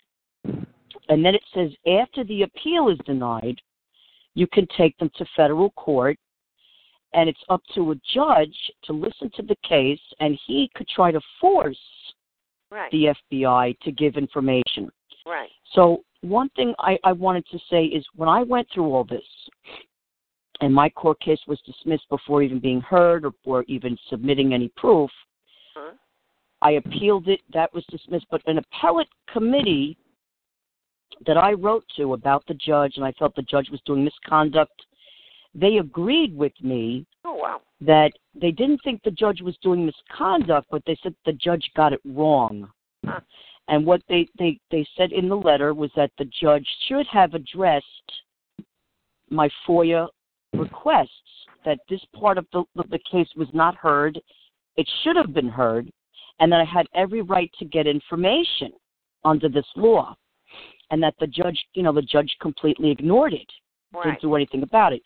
So what so what I'm connecting this to is that here's an appellate committee in New York City that works under the Supreme Court and they're writing to me telling me we agree with you only on this part of your case that the Fo- on the FOIA part. Right. Now, if we do a FOIA request against this Air Force base and you know against the administration of this Air Force base, whatever contact names that are there, chief people, and it gets denied, and we appeal it, and, it get, and if, if they deny it again, you can take it to federal court. Yeah. And a judge might let it go through so that we could have a hearing, you could be heard. Um, and then at that point, it's up to the judge to try to force them Yeah. to give information if they have it. Right. Mind you, some of these some of these agencies have exemptions under certain laws that they that they don't have to give you any information. Yeah. But we've got a lot of TIs out there. So if you get a class action lawsuit with this based on a FOIA request and we're all getting denied information here, we come in there as a group, uh, we might have a judge in our favor just to let a hearing take place to let this to let us be heard, but also have the judge put pressure on them to, to give us information as to what's going on. So that's just one idea that I that I that I have that we Yeah, could do. It's interesting. know. I also think I also think that if they deny us, deny, deny, that would be another good thing to have in the complaint that we no one is going Right. to share this information with us, and Mhm. it is specifically related to what we are experiencing, and why won't they give it to us? It's in some capacity, you know. But I think asking them for a sending them a FOIA request might be a very wise idea. And Well, one thing I want to say no is the information on that I don't website you- that is not accurate. That What is all what? extremely accurate. What? There is no information on that website that is not accurate. I There is legal Mhm. uh, people involved. There are there they uh, everybody is professional on those teams. There's five major teams. No, there's there's nothing that would be posted unless it was totally investigated. I agree. They're they're very well, I know particular. you probably know this one that the American Civil Liberties Union Huh? they take these agencies to court all the time, and sometimes they win to obtain classified information or information that's not classified but can be given as public awareness, public knowledge, etc. So they've taken they've taken these agencies to court and they've been able to obtain certain documents, certain information. One of the things that they did in a case was on the Stingray device that the uh-huh. NYPD has. Right. and I don't know if any of the police stations have this equipment, but oh, they I think brought they're all this over the country. case.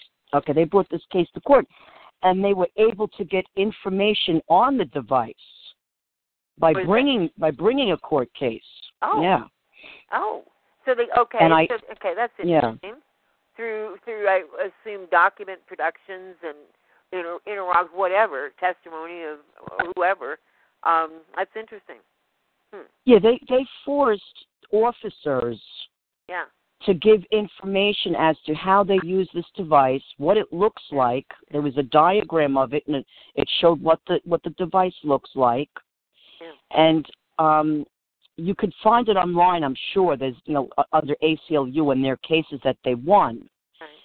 And so I saw the article of this uh, sometime about maybe like close to two years ago. I saw the article about the Stingray device and how most people don't know about the Stingray device in you know in the world. Like most you know most of the public doesn't know about it. Right.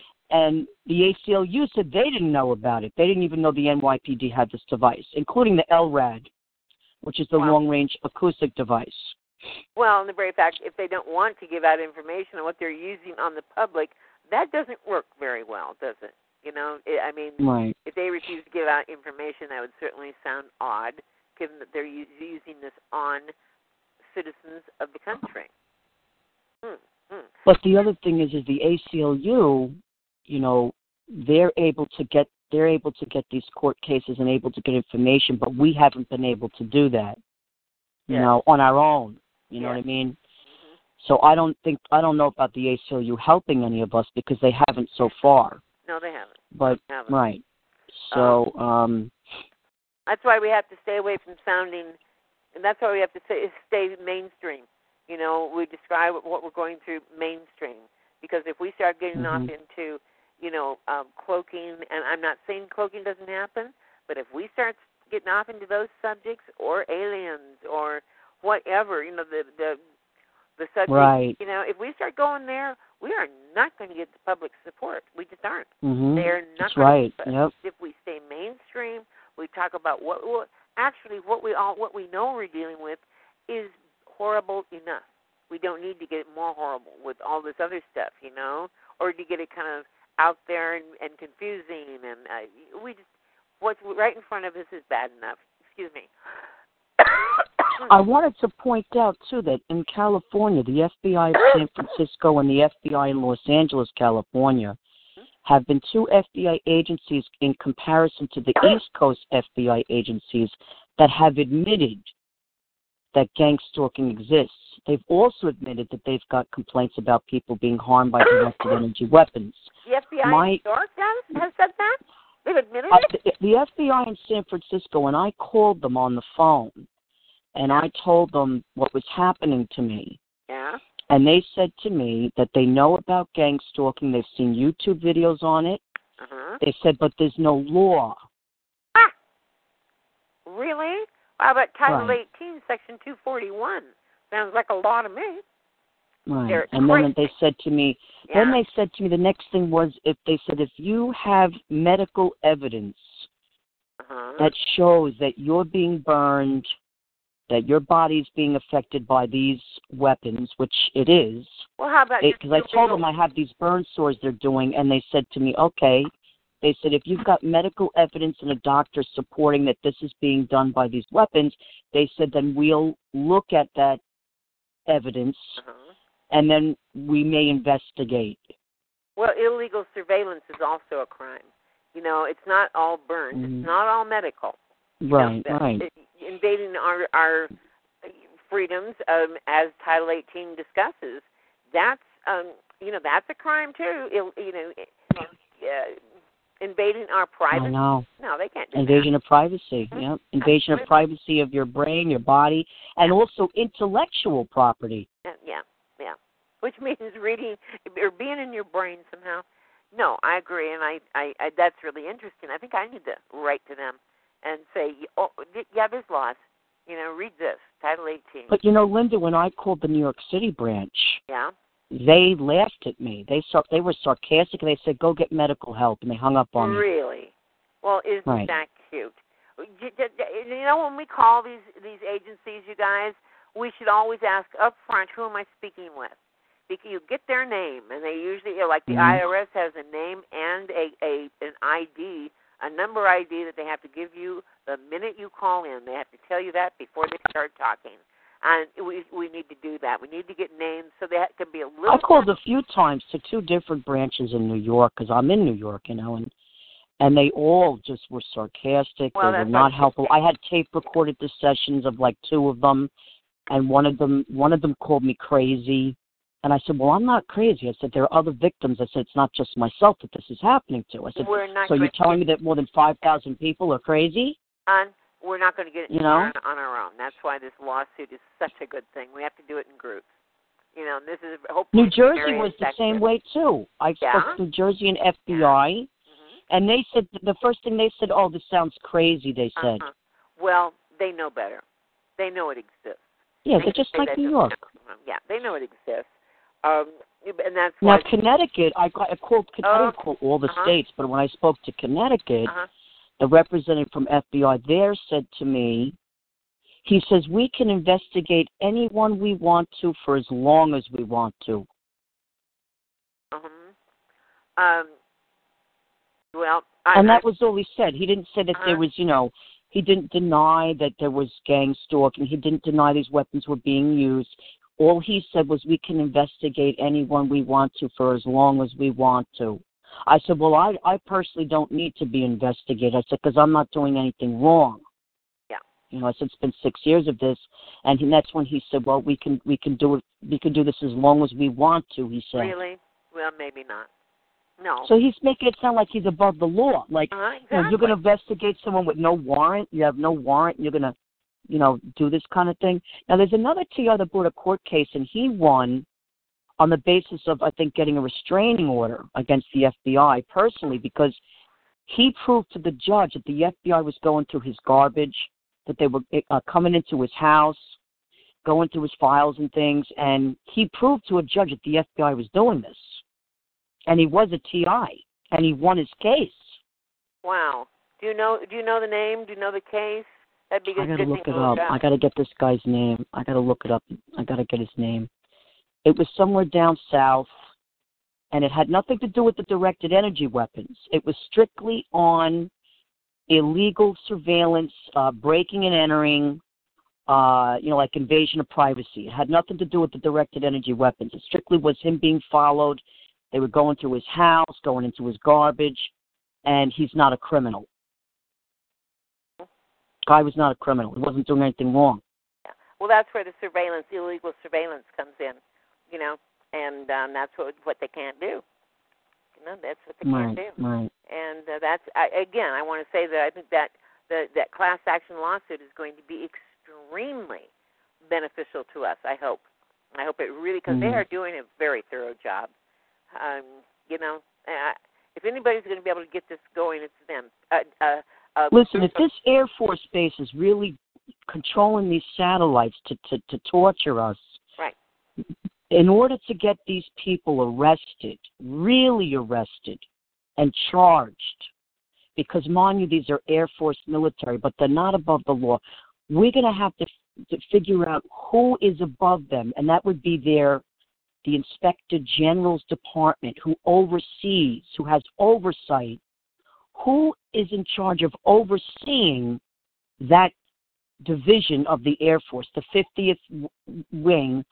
Who is overseeing them? Who's above them? Who do they report to? And you have to try to find out who the head person is, and even maybe go above that and see who's above that. Who's Well, in charge where- of these people where- who has oversight, right? Right. That we can go where, to. hmm that's Yeah. where a FOIA request would would would come in.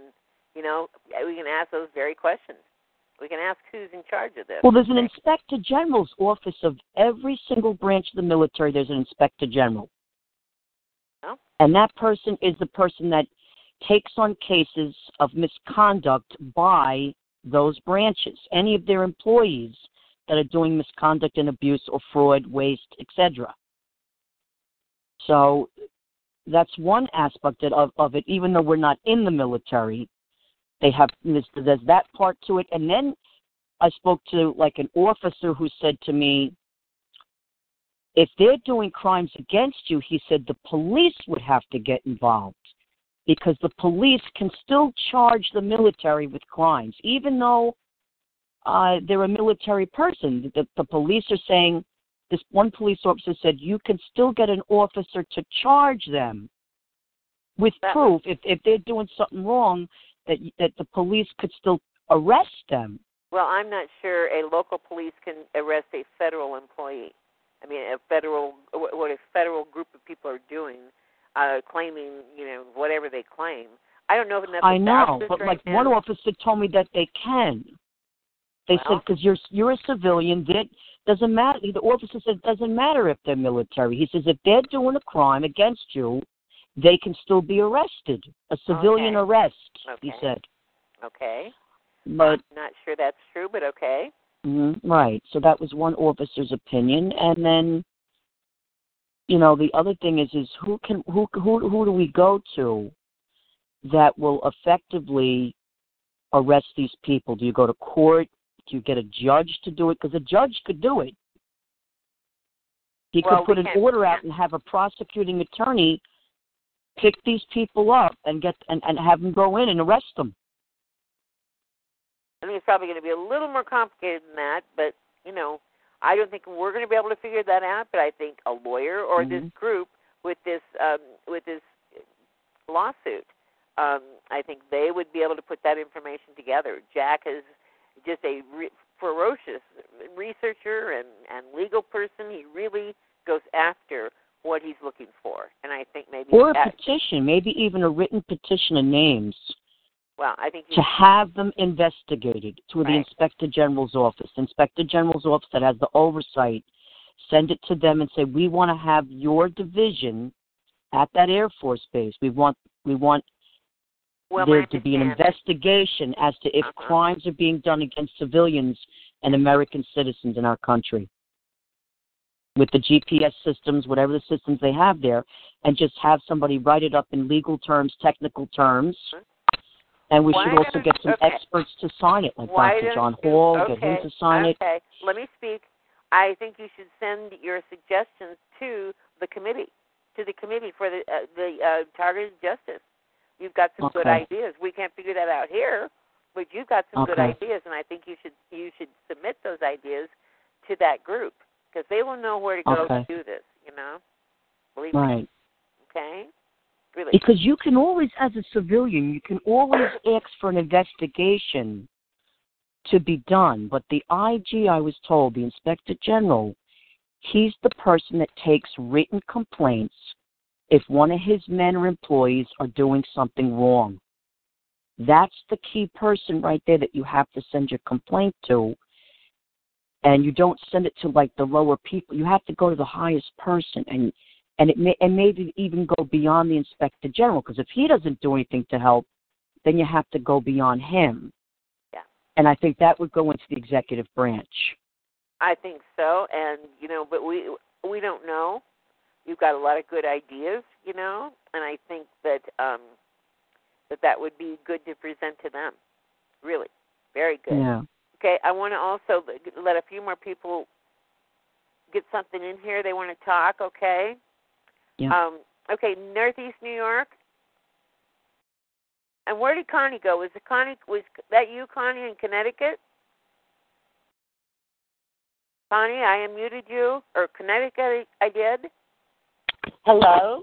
Hello. Hi, hi, Linda. How are you doing? Okay, Connie, how are you doing? Good. Was that lady who was just speaking? Is she in Connecticut? I called the FBI today. I also called Senator Rubio's office. Good. Um, I also called. Okay, I made like three calls. Rubio, the FBI.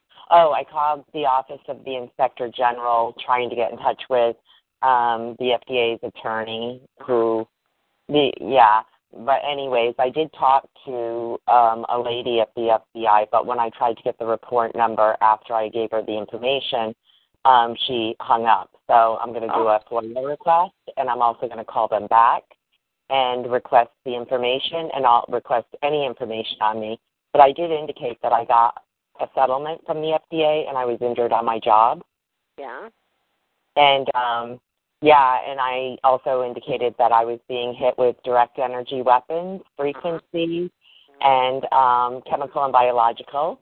And I told him I knew Lockheed Martin was involved because seven I have seven satellite frequencies directed at me in cell phone range, and Lockheed Martin is using more than half of them for military experimentation.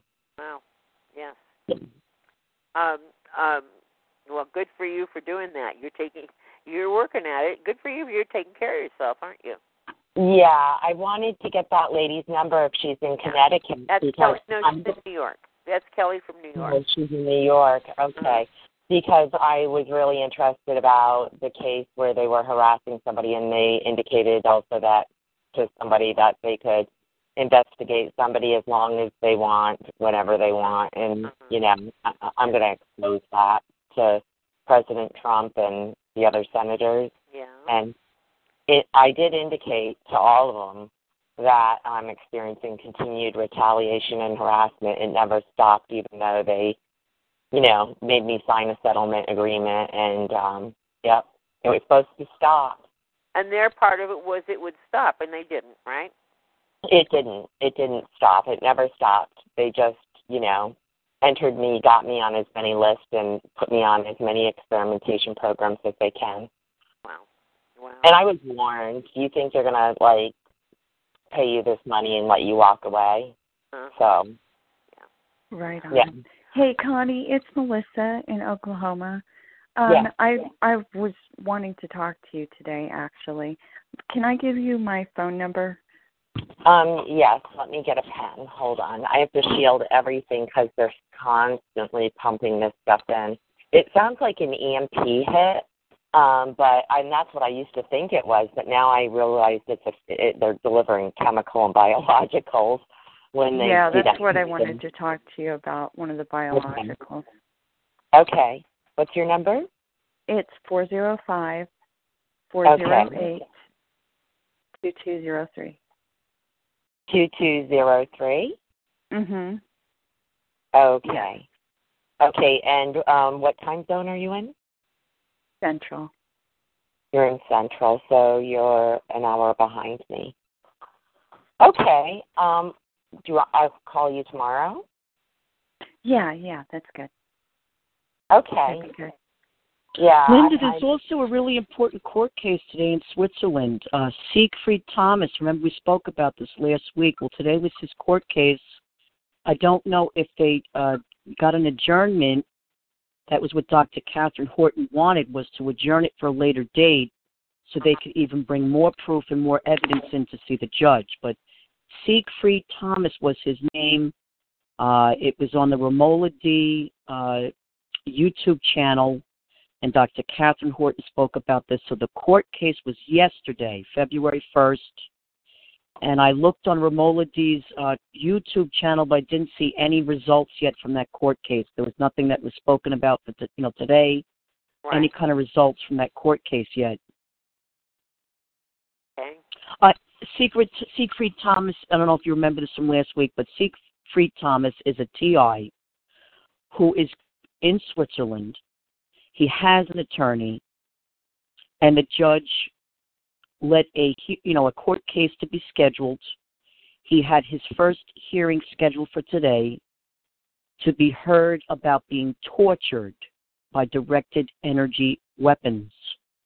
So this case was about you know, civil rights violations, the torture from the technology, gang stalking, etc. So he's got everything in this case. Um, Dr. Katherine Horton, who's a physicist and she's also a victim of this technology, Right. uh, she has a YouTube channel called Stop 007, Right. and she spoke to that attorney, and she's written an affidavit uh, of her own to to be presented in that court case as well as another victim who's going through this, and maybe as a witness to what this man is going through. Uh, but she said she was going to try to get it adjourned for a future date so they can bring a lot more evidence in. This is supposed to be a very big case for everyone, including European TIs, uh, because it's based in in Europe, so Europeans could probably go to the case if it's open to the public. They could probably go down there Right. uh, if it is open. So I don't know if they can they can hand in their own affidavits uh, or can be you know go into the court and support this person. Just be there in numbers. I'm not sure. Katherine didn't uh, she didn't speak about that, but Well, I know for myself if there was a if there was a court case like that here, right. I I would I would try to get on a plane as fast as I can, Yeah, I you know, and get to would. that get to that court case and be right there in the court case and let the judge know it's happening to me too. Right. There- There's going to be, um, t- I think there's going to be two upcoming court cases, individual court cases, for two TIs that I know. One on the East Coast and one um, not in California, but more west. Um, and, and so anyways, Yeah. they both have really good evidence, and NASA is involved, the Air Force is involved, um, many colleges and universities are involved. Um, but they both have very similar evidence, and they don't know each other, and yeah. So, anyways, um, one I think is further ahead in the process than the other because you know um, she got hooked up with an NSA whistleblower attorney after her attorney backed out. So, anyways, um, I, I Do you really know the name of these people? Do you know the name of the TI? I, I do know their names. I can't disclose their names right now. Um, I know that one or both have called into the call because that's how I met them. Um, one of them I've known for three years. The other one I just met a few months ago, but um, we Mm. we talked often, and um, yeah, so their evidence is very similar, and both are ready to you know file their court cases. They use Kidder, they use Staninger, and one of them also used a private investigator. Oh, okay. Do you know if it's just about illegal surveillance, or is it also going to include like any kind of, you know, medical evidence that there there's something's happening to their body, or Um, well, it's definitely direct energy weapons, chemical and biological. Mm. It, it's the three. so they're probably going to ask to have a restraining being like that. order, Hmm? but they have to know who it is, right? Uh, they do know. Oh, okay. Yeah, they have a lot of evidence, and um, yeah, they um, and and so and you know, there's um, yeah, so they both have a lot of evidence, very similar, even though they don't know each other and they're on different parts of the country. So it's going to show a pattern. I I hope both of them don't accept settlements agreement and have the court records expunged because I think any individual case is important, even for that class action settlement. And I'm going the individual route, um, like these two ladies. Um, I don't know if I go the indiv- individual route, if I can do the class action. I don't think I can do both. Oh, okay. But I am- It also, yeah. I know it would also be good. I don't know if you know uh, that James Walbert from Kansas City, who originally had a case that won, and he had Melinda. He had a private detective. He had a, an officer who was a private detective. He had uh, he had a few people in his court case that helped him win a, a, a court case with a restraining order. Uh, but he proved he had an implant in his body. James Walbert. You remember him, uh, Linda? Yeah. Yeah. Mm-hmm. Kathy um, Meadows helped him prove his case. I just Oh, she that went. Oh, she went there for that case. Oh, okay. She supported him in that whole situation. To be to be a a solid, smart guy, you know, not some whack job who's just out there doing weird things, you know. So she's very helpful in that regard.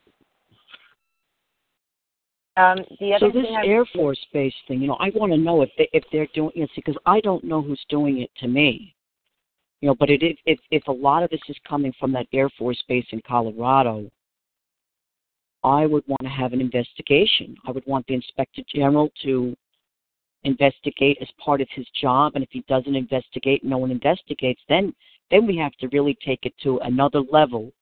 And what I mean another level, it doesn't mean a violent level. It just means we're going to have to take it to a level of of trying to get someone to hear us, like in a court, file a motion, something, to get these people arrested. Well, as I said, we should submit that information or, or talk to Yeah. them about it. It was published on Targeted um, Justice, and we, you know, I would, if I were you, send them your ideas on how we could profit from knowing from that knowledge. You know. even somebody from you know sometimes too you have to use somebody from the inside meaning you know how karen stewart is an nsa whistleblower Huh? and just like julianne julianne uh, mckinney she's an army uh she was an army of you know veteran.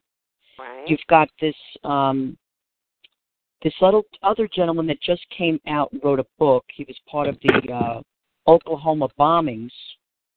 Um he just came out and wrote out a book and he was military ops. And he was on a, a few interviews already uh, all over youtube about what he knows being a military ops person and that the guy from the oklahoma bombings do you remember his name? Timothy McVeigh. that's it. That he was a patsy that he was set up you know that he was being mind controlled that he was given you know he was asked to do a deal for the cia and um i'm bringing this up because we might need someone who is a military whistleblower someone who you know is military to go after military someone who is maybe an Air Force whistleblower, somebody that can go in there, go to the Inspector General, go in there, and someone who could be on our side and investigate and get some kind of, maybe even a military court. The military court is called the JAG court, J A G. Okay. It's strictly for military people to bring military complaints if one military person is doing something against another military person. It's called the JAG court maybe we could get somebody who's on our side to go in there and try to make try to get some arrests going also Well, we'll we'll have to leave that up to targeted You know. justice. You know, we're not going to be able to do that you know i mean um Well, you've got good ideas, but there's nothing we can do about No. them here. Um, and that's where I think they should be. You know. Um, can I I know just to hear this just to hear that these people are doing this i mean if they're doing this to us that air force base this is really just you know the one hand it's good it's good to f- try to find out if they are but we we need to make we need to get some arrests Yeah, we do, hon. Just a minute. I, uh, hi, Kyle. Just a minute. Okay. I need to take, change the subject a bit. Kyle. Can I- Hi, Kyle. Go ahead. What is that, Connie? What? Yeah, can I just mention two things that I think are critical to what TIs are going through? One is some lady called me, a TI called me from New York. I can't remember her name. I can't find her number. I don't. And anyways, she told me there's a lady TI who has a website, and on it she posted a link to Air Force conducting non-consensual experimentation. It has to do with um, humans and the neurological system. Okay, so I think that is really important and related to the TI program. And the second thing is that tacked onto that 702 bill, uh, Diane had a link to um, uh, low energy, low no, low radiation experimentation. It ran from 2005 and it expires 2018. It's tacked onto the 702 bill because they, I think they want to continue it. And it was, I don't know if they put aside like 30 billion dollars or whatever. I think those two programs right there, the low radiation experimentation and the non-consensual Air Force thing, I think that has a lot to do with uh what we're going through.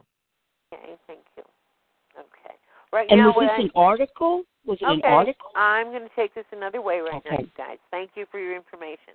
And, Okay. But please, we've got another location to send it to, and that is Targeted Justice. Take, uh, you know, this information is really important. You know, please send it to them. I wish I could. You know, I wish I had a little more legal knowledge. I don't know anything when it comes to federal law. Um, you know, I'm beginning to learn. We got to learn, but um, but I think that's your best best thing to do with that, you know. And I want to talk to I want to ask Kyle. Kyle, my friend, would you talk to us about that new the, the brain testing that they can now do for um for, for microwave uh, attacks? Can you do that? There we go. Bless your heart. Hi, Kyle. Oops. I'll unmute you and I'll leave you unmuted this time. Hello? Can Hi. you hear me? We sure can. Can you hear me? Yep, we can. Okay. Yeah, um I think it's really important and I'm on I'm on my journey to get that test, but um you know, all the articles that I'm reading about the Cuban embassy attacks, actually and, and Frank gave some more information, there are American tourists still being hit um in Cuba right now in, in some hotel um with the same type of thing, but I was reading a lot of articles, and you can just put in Cuba embassy attack, um, brain abnormalities, or Cuban embassy attack microwaves into Google, and it pulled up a lot of mainstream articles, including like Newsweek and things like that. Um, and I think we all know that they did testing on State Department workers and found there were brain abnormalities actually damage to the white matter tracts in their brain. Um, now that's like if you take a slice of the brain, you'll see the gray matters up at the top. That's like your cerebral cortex and all that stuff. And the white matter tracts are closer down to the spine and the neck. They're kind of down down below, and they're they're what kind of connects all the different regions of the brain. Um, they show that there was significant damage. Uh, the professor emeritus at the University of Illinois, James Lin, said that the the damage that uh, the white matter tract State Department workers sustained could only be caused by microwaves, and then he explained the microwave hearing effect in many articles. Um, so, you know, I had an appointment with my psychiatrist. Am, am I do I sound weird? Because people are saying that my um, Yeah, you sound you sound a little bummed Yeah. that you've got your old computer. You're getting your other one back, right? I'm trying. I don't. I don't know how hard that's going to be to get that one up and running. Um. Yeah, it kind of stinks. But um. But anyway, so I'm on my uh, way to to getting that testing. Now, my psychiatrist said that it was probably some sort of MRI uh that would show that. But Mike yesterday on his call um, and I cannot remember the name of the test, but he said that it would be like a, some kind of positronic resonance something. Um, but, but that's what that's what I'm on kind of my journey to find out because I want to get that test done. You know, give the article and the information to my uh, psychiatrist, neurologist, and parents. Then have that test done. See what's going on with my white matter tracks, and then I'll have hard evidence of look, this is what they were experiencing. Y'all know that I'm experiencing something similar. There's there's obvious uh, brain abnormalities, and then go from there, and also have that evidence uh, for targeted justice.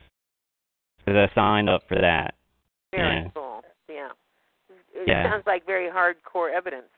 Finally, you know. Yeah, I, I think that's like, I mean, you know, this is in mainstream that that a lot of experts are saying only microwave, only the microwave hearing effect could cause that damage to white matter tracts. So we can really grab onto that. A lot of us, I don't know how expensive the test is going to be, and I don't know about insurance and if insurance will cover it. But that's kind of, uh, you know, that's my priority right now Yeah. and I'm gonna let everybody know, you know, how I'm going through it and what tests I asked for and what the neurologist said, you know, and everything like that. So I can let everybody know and we can start, you know, getting the those tests that, that really concretely um really concretely prove what is happening. And then, you know, uh and attach it to these mainstream news articles and this mainstream uh, you know, event of these people being attacked by directed energy weapon systems. 'Cause, you know, at this point, what I've researched is obviously directed energy weapon systems. It's obviously the microwave hearing effect that they, they were experiencing, the high pitch sound, and there's a lot, a lot of experts, medical experts, and um, you know, um, very, very uh, big experts uh, in electrical engineering um, that are saying that these damages to the brain could only be caused by microwaves. Um, Wow. And now, Yeah. yeah, and the and the thing is now you can have changes to the white matter tracts in your brain. Say say you've never learned how to drive a taxi or do that job. and you you train to drive a taxi and get money from people, and you train on that job. Uh, it can be uh, there can be changes to the white matter tracks, but not damage. There would be um, you know, they, they would change from what they were before, but there would not be actual physical damage to them. Wow. So yeah, that's kind of the discussion that the other side, the propaganda side, is saying. Well, you can have you can have changes to the white matter tracks if you just learn a new job, if you learn something new. So that's what they're trying to say against uh-huh. Um, the expert saying, no, this is damage. This is brain abnormalities caused by something external hitting the brain and affecting the brain. Wow. So That's really good information. Now, I, I assume this test can be done while you're alive, right? Oh yeah, yeah. Okay. It's a it's it's like a I've I've seen the test. Yeah. Um, I've seen what it, the the result of it. I'm not sure if it's an MRI, but it's like a sli- it's like a two dimensional slice of the brain where it shows the white matter tracks at the bottom near the brainstem, and then the rest of the brain is the the gray matter, like your you know what we think of the brain. Um, and the wh- wh- white matter tracks at the bottom, kind of connecting all those different regions in the gray matter. Um, so so it's some kind of you know where they get a, a slice on the, the a side slice of the whole entire brain. Um, but I'm not sure. Like I think what Mike was saying was probably closer to what it actually is. Uh-huh. Um, we were talking about it on a call, and we were like, eh, it could be expensive. You know, uh, there might might be a problem of insurance covering it, but that's what I'm going to find out. You know, I'm going to really yeah and if the insurance doesn't cover it i'm going to talk to my mom and make sure she sees the the tests and the mainstream news articles and then see if somehow you know she could help me pay for it even if insurance doesn't cover it Right. but yeah but i'm going to let everybody know because i think it's important if we start getting that kind of evidence and i know that there's the other the the blood test um where our blood is stacked together in a very very weird way uh because of the electromagnetic frequencies Right. but um you know i think this is just i don't think they they could come up with an excuse Yeah. for why for so many people who are saying the same thing connecting it to the cuban embassy attack connecting it to the state department workers and the effects on their brain um you know i think that then we would have something to really really move forward with Good God. You know, I it's- really Hey, Kyle. Mhm. Uh, Kyle, uh, I I have uh, I think I have a, uh some information on the test that you're thinking of. yeah yeah man Um, so first of all, the um the white matter and the gray matter. Um, there's white matter uh, tracks all throughout your brain. Um, they're not just in your in your brainstem. The the white matter tracks are basically long axons that uh, transfer information from one place to another over, over a long distance in the in the brain, and those are like um, basically like information highways in the brain, and those are white matter tracks. So they would be um, axons that have myelin sheaths, and the, and then the Mhm. gray the gray matter is where cell bodies are concentrated in different um, nuclei of the, of the brain. So if if you look at a slice of the brain um, in, in any slice, the gray matter is actually grayish in color, and the white matter is like a light cream colored. And now Mhm. the I believe the test that they're using is called diffusion tensor imaging. So diffusion, and tensor is Okay. T E N S O R. Diffusion tensor imaging, and it it is a variation of MRI. So it's used.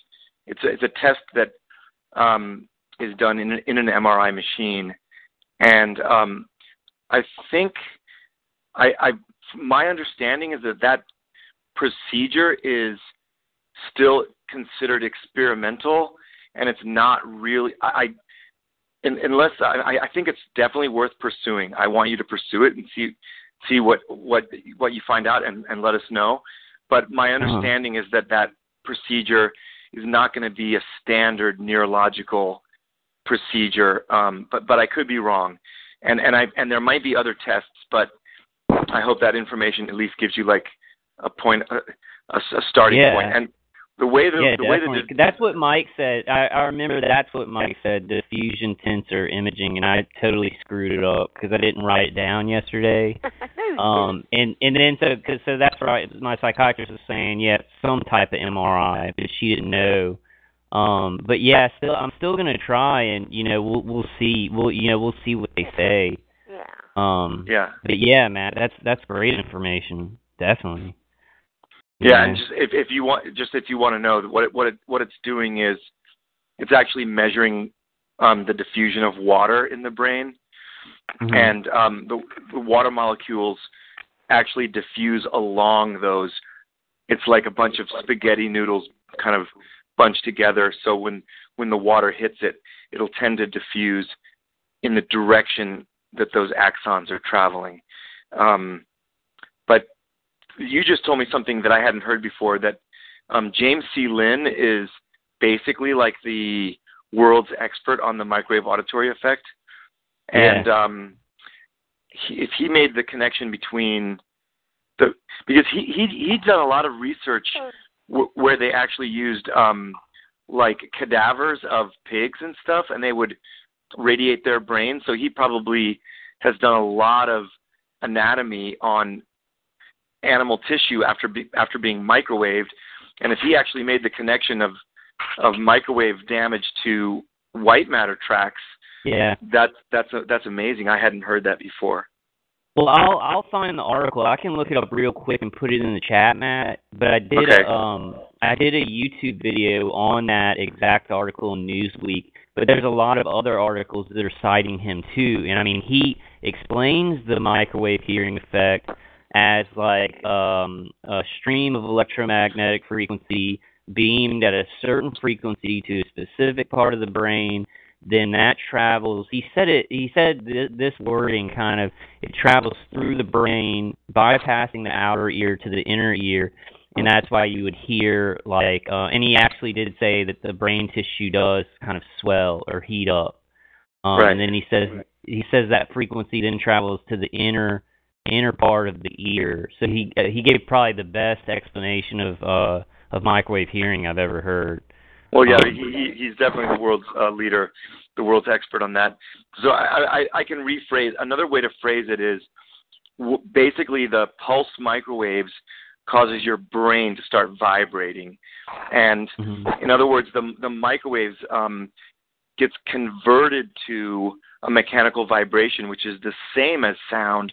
So the sound is actually produced in your brain tissue, and then it and then it um, travels to your ear, sort of along a reverse pathway. Normally, the sound goes from outside in. Here, the sound is actually created in your brain because your brain is literally being vibrated by the microwaves. Right. I've also heard this, Matt, uh, from Robert Duncan. He said that the brain tissue expands because it's being heated, and he says, and see, I don't know. These are the two explanations. He says as it as it um, cools, as the brain tissue cools, that's when the auditory signal travels to the inner ear. So does that make any sense, or does the other, like what you Well, said, I- makes sense? I've read, I've read, I've read all those papers by James Lin, and fortunately, that's actually the the area that I got my PhD in was on sens- sensory processing, so I, c- I can understand those papers really really well. And so, um, don't think of it as a single swelling and a single shrinking. Basically, the microwaves are are being pulsed uh, uh, on and off, on and off, like as a as a continuous thing. And so, basically, the brain starts vibrating. Um, so Right. it's not it's not a single expansion and a single contraction, although that would be possible if you got hit if you got blasted with a single pulse. But but, but it's really, more the- like what you're saying. It's more like a. It's kind of like a bunch of tiny um expanding and contracting. Yeah, have you have you ever seen have, have you ever seen a dish of water like a dish of water or if if something's vibrating and you have a cup of water there, it sets up like a standing wave on the on the water. Mm-hmm. The, the water will start to vibrate, right? And and you can actually see a little like standing wave. So that's what's happening inside your brain. Good. Okay. Could I, you guys, could I jump in there for a second? Yeah. Yeah. Um, does this go back to what Frank's been talking about as scalar waves? Goes back to what Roseanne had just mentioned earlier about what they're seeing on the mapping from NASA. Those are sine waves or scalar waves. Um, you hear what I'm saying? That those hemispheric waves, that this map, that what was Roseanne was talking about. If you heard her earlier about these uh, space imagings from uh, NASA, to be able to see Earth, these uh, what my mind says would be oscillating waves, which would cause the frequencies. I mean, our brains are hemispheres too. So what the frick are they doing? Yeah, I mean, but I I see. I you know I've heard about scalar waves, but I don't know too much about them. So I'm just going to try and focus more on the electromagnetic frequencies. But I'm sure there are scalar waves carried on the stuff that's that's hitting us. And I was asking that Um, PhD guy if, if there could be a connection. Well, I think what Roseanne was talking about an atmospheric, large scale thing um, related to HAARP, and Well, to Earth, going over Earth, yeah. so when we're talking about the microwave auditory effect, we're talking about more of like a physiological thing that's happening, um, and and and and it's basically microwaves being converted to mechanical waves. So it's not Right. it's not this. I mean, it's not the same. Not really the same thing as what Roseanne was talking about. Hi, Well, this is. Terry from Cleveland. I um apologize. Thank you. If I could um interject a question. Was the la- last lady's question answered? Yeah, I, I, I couldn't I- really answer it. I, I didn't really answer it, but um, I, I'm not. that's I'm that's not. okay, Donald. Thank Yeah. you. That's okay. okay. Cool. I'll I'll Okay. look, I'll look up NASA images. Okay. Okay. So, um, Matthew and Kyle, that's super interesting what you're saying, and you really are talking at a level that someone like me, who's not a scientist and doesn't understand all this, understands it. Like when you make um, the reference to a cup of water, I totally follow what you're saying. Um, in in reference to the vib- vibration of the water, um, my disability letter, because they injured me so bad, um, actually it's by a guy who worked at Harvard his whole career. He was he his education's at Harvard, so it's a legit disability letter for federal disability. He actually wrote that he could feel the vibration on my fingers. That's how bad the vibrations are. But um I wondered in reference to what um the lady just mentioned because I'm not sure about the um you know, I'm going to try to get a diffusion tensor now, but obviously I don't have full federal insurance anymore, so that's probably impossible. But um, and a standard MRI, when I uh, became sick at the very beginning, it started to show shadows on my brain, um, and then by the time I was at the end of my insurance, there was about four shadows and no neurologist could explain it. And i wondered if that was the white matter um reference that you guys were talking about because at some point one neurologist said well maybe it's a concussion. It's not ms because uh the ms spots are i guess very clear white matter like circles.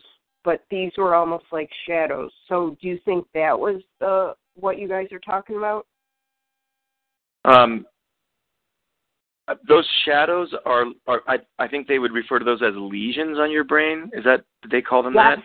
yes, they use the word lesions. Yes. So at the So- beginning of of being sick, there was only Hmm. one lesion, and then by the end of by like the fourth MRI over like a two and a half year period, it, there were four lesions. But it's not MS because MS tests in the blood, and I'm negative on all that. But I do have demyelination of the central nervous system. Do you think that was related to targeting? Oh, definitely. Okay, okay. That's, That's how I figured out I was targeted because I I was reading those Cuban articles in the spring, and then I looked. I literally Googled side effects are hyperacusis and demyelination of the central nervous system because every doctor I saw and I saw, even doctors at international doctors at Mayo and they're like, I've never seen a constellation of your symptoms in one person before because they're so unrelated to different systems of the body and um all my diagnoses. Um and uh so I I googled side effects are demyelination or hyperacusis, what the article said because I have that too, and um, demyelination of the central nervous system, and up came electronic surveillance. That's how I figured out I was targeted. But going back to my question about lesions, thank you for using the word lesions, the scientific word. Now, now it's ring, ringing a bell. What do you th- do? You think um, those have to do something with targeting because I don't know. I mean, there was one at the beginning, and there was four on my last fourth MRI. Well, my my personal opinion is that those are those could very well be due to targeting, but the problem is that the field of medicine does not have a background of studying and understanding this crime and this kind of abuse with microwaves. So um, it's going to you're going to have a hard time finding doctors that are going to link anything Yeah. To targeting. And, Um, and that's what I want, Matt. Can, can I just jump in for? And that's the thing. It's like we don't. They don't have the tools to connect, you know, microwaves to what's happening to our brains. So we're going to have to work really hard with getting certain tests and showing certain evidence and linking it up to what's in mainstream to to to reach for those tools because those tools they they are there. They can you know doctors can do this. It's just right now things aren't set in place where these things can easily be seen. So it's going to be a journey for for finding those tools, for finding those tests. You know. And I and I agree with Carl, and I don't mean to Carl. I'm sorry. I'm um so hyped that I'm Freudian slipping um someone who is targeting me at work. Kyle, what you said about we have to link our medical to the group um of Cuban and now tourists as well. That I agree. that- There's yeah. strength in Yeah. numbers. If we could match all of our symptoms and diagnoses to what they've, and I think that's how they were successful with doctors because it was one group who kind of all said the same thing, and they all went to the same um doctors, right? They first all went to University of Miami, then they sent them to. I'm going by articles. Then they sent them to University of Pennsylvania. So they have a pattern, and if we could just match the pattern, and I apologize for interjecting my questions, but I appreciate listening. Oh, to no. you. So I'm I- going to mute I have- myself because you two May I, talking uh, are so smart. I recommend, ma'am, we stay on the line so we can. Um, this is triggering something for me. Um, this discussion. You say you do have your scans from Mayo Clinic. Are you asking Terry Hello? Cleveland? I'm sorry, ma'am. I I didn't hear your name. I'm Terry from Cleveland. Do you have your scans? You said from Mayo Clinic. Yes, I also have them from different um hospital systems Okay. as well. Okay, there's my doctor that was in Tucson, Arizona, even before um things progressed. Probably, I'm going to guess about this time or to your level. Um, she has a website. Um, it's called My Passion for Health. Her name is Dr. Mary Ackerley. One, she has a very good talk from a few years ago called Brain on Fire. So she has been looking at this from different ways, uh, different perspectives for several years now. Um, she's board certified, Harvard trained uh, psychiatrist, and dual trained in uh, MD2. Um, she, I last time I was on her website, I noticed she that she is offering um, brain scans, some kind of brain scan system. Um, she might be able to help us all out, or or maybe if you could um, connect with her, um, phenomenal, phenomenal woman. Um, and and the PhD Carl, or I'm sorry, the other guy, um, and Kyle too. I mean, if you could travel, if your family could travel to her. Last time I went to her, I had traveled, you know, from the, Texas, about twenty hour drive over there. But um, yeah, if you just look at her website and look at her, she actually has audio talk on Brain on Fire, and how I don't think she mentions the word frequency, but it's about how um, now enough know enough language um, that I'm, she would be open to that word. I'm sure, but um, just talking about how this basically is the cause of you know of great depression for people, and she wouldn't be offering brain scans if she wasn't finding more and more. So thank you. Thank you. That was a very generous offer. I'll consider it. Thank you. But I'm going to mute myself so Matthew and Kyle and Linda can talk. Please, I'm mute myself. I almost And- said told like I was out a job. I'm going to mute myself. Right, and, and like What I think that there are a lot of. Yeah, go ahead. What is that doctor's name in Arizona? Her name is Dr. Mary Ackerley, Ackerley dual degrees, medical degrees from Harvard. Um, her website is My Passion for Health. And um, last time I went in, I just saw a little blurb that she's started to offer um, some type of imaging, brain imaging. And um, the audio you look up if you want to just hear her basis on the concepts of brain on fire would be found on that as the audio uh, be found on that website too. Uh, okay, thank you. I'm going to contact her. All right, Connie. Yeah, and I just wanted to say, like, like my journey here is, I, you know, I know there are probably specialists that would be more special, more specializing in this than my regular neurologist, but I want to push my regular neurologist to find out about this test. You know, I think that we should push some of our more regular neurologists to know about this stuff. So, so I kind of want to. I know we need to. Oop, something went off on my computer. Okay. You just you just went out. Oh yeah, let me turn it off. I was I was pulling up that article, and it pulls up a little video. Okay, sorry about that. But yeah, so I mean, I know we're we're gonna have to use like people who specialize in this more, but I really really want um you know good doctors who don't have the tools to to be pushed a little bit, um so that maybe maybe uh, all over the country we can start going to these people. They can start understanding and connecting things, and then we don't then more doctors will will know about this stuff. We'll be able to test for it, and then we we won't have to go to somebody who's so expensive, who's like, you know, you go to him for like six thousand dollars, and they specialize in just testing for this.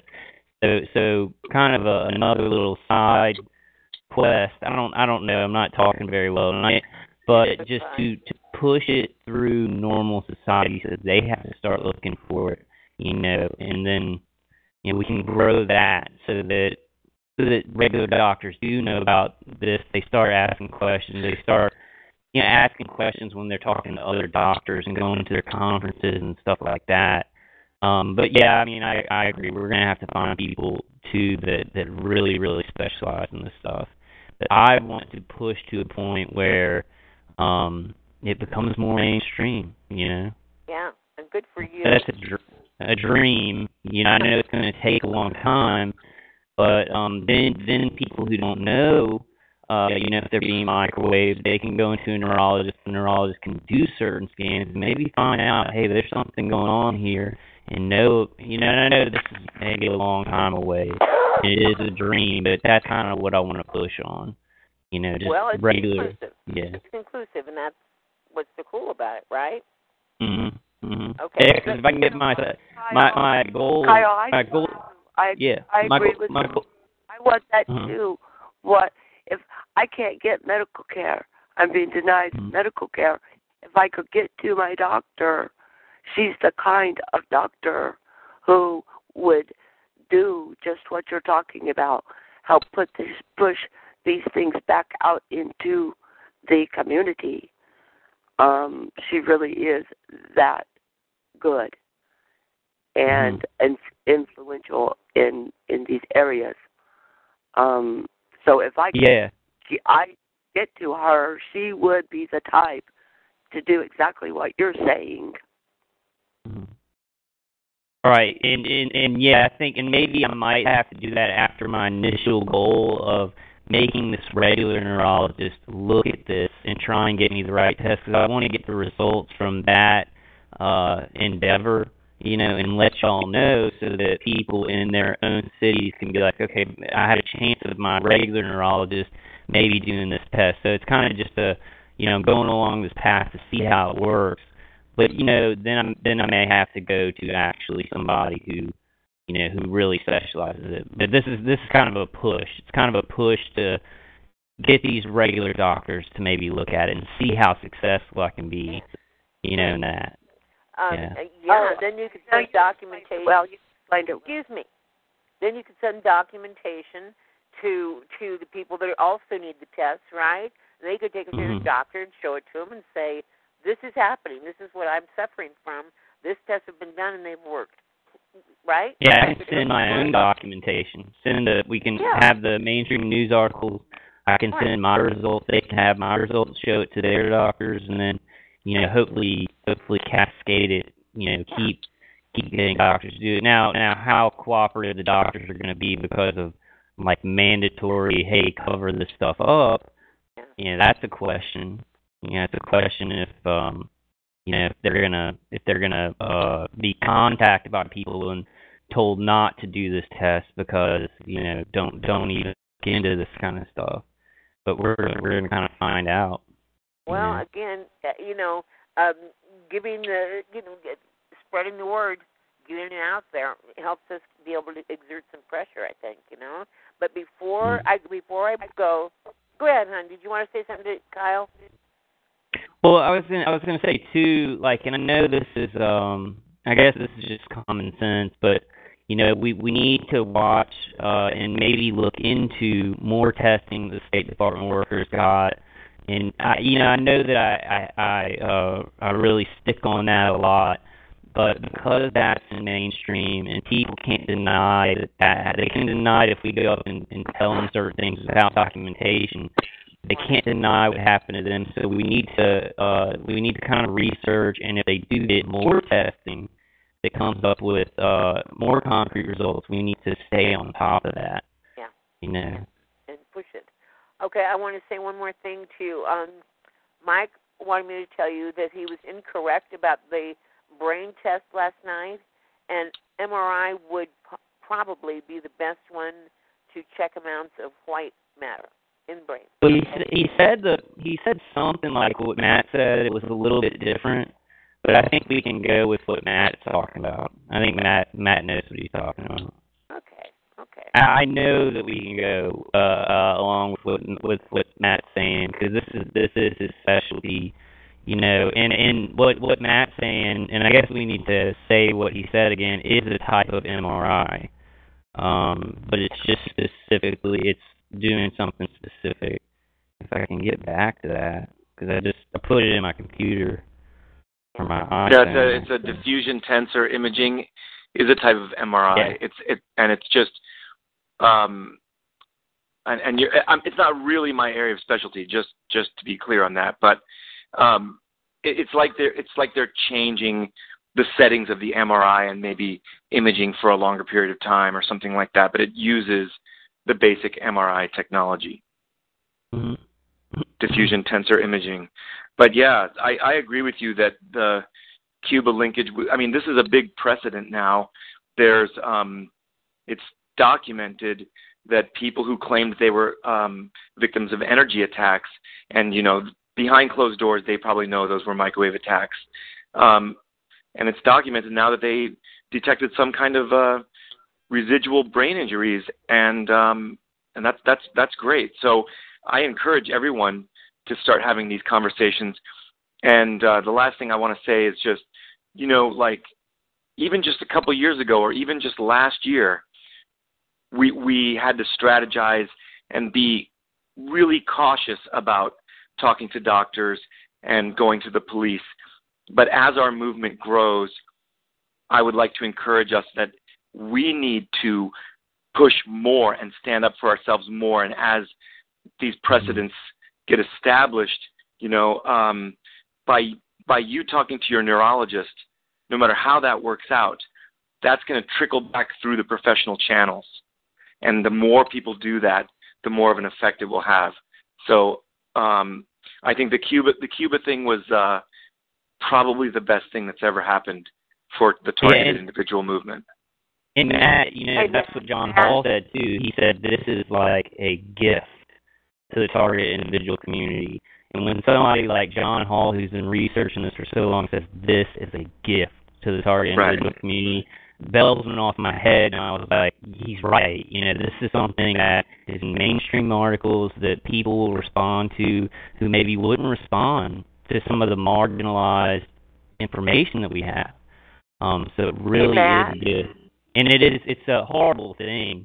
You know, it's a horrible thing. I'm not saying no, this is great, this is a gift. Um, but it's it's it's something that you know we can grab onto. Go Well, ahead, and I'm I, sorry. I, I, I bet we haven't heard the last.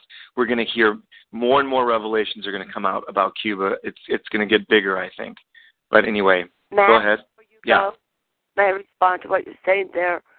I had reported to that doctor I had mentioned a while ago, back right after the computer hack, about a, I don't know, seven months after the computer hack in 2010. She knows, like I, I described to her then, I had an experience of brain freeze, eye hand coordination freeze while sitting in um, drafting, 3D drafting class. That's why I went to my doctor of 20 years, and she actually recommended that doctor, and she was excellent. And then when I got hit uh, a couple years later with, um, I just woke up and my, um, uh, I didn't move. Was just morning time. Opened my eyes and the room spun around. I called her and I called um, Blue Cross Blue Shield and reported it all, so it's all there. Um, she is the kind of doctor who will want to know that information, that gift, as you talked about, um, that Cuba has, um, that the those attacks have given us. She'll want, um, you know, to talk to someone like you, who can relay that um, Cuba information to her and and if I could get there, and if if Texas wasn't denying me medical care, I would go back to my doctor Well, I would know who would help us all. So I agree with y'all completely. I think there's more and more people out there that know about this, um, and it's just going to keep growing. I, I still think for a lot of people who aren't targets, there's still this awkwardness around it because there's still um, it's it's a very new issue to a lot of people. But we um, we we need to be more and more vocal about this. So uh, you know, I I think we should be more bold about talking about this. As it goes forward, I think all the TIs need to be more bold about talking about this to their family, to to people in the public, to the police, and to doctors. But using using um, using your smarts, you know, you have to be still be cautious how you deal with the subject matter. But w- the only way we're going to get out of this is by is by advocating for ourselves. No one's all, no one else is going to do it for us.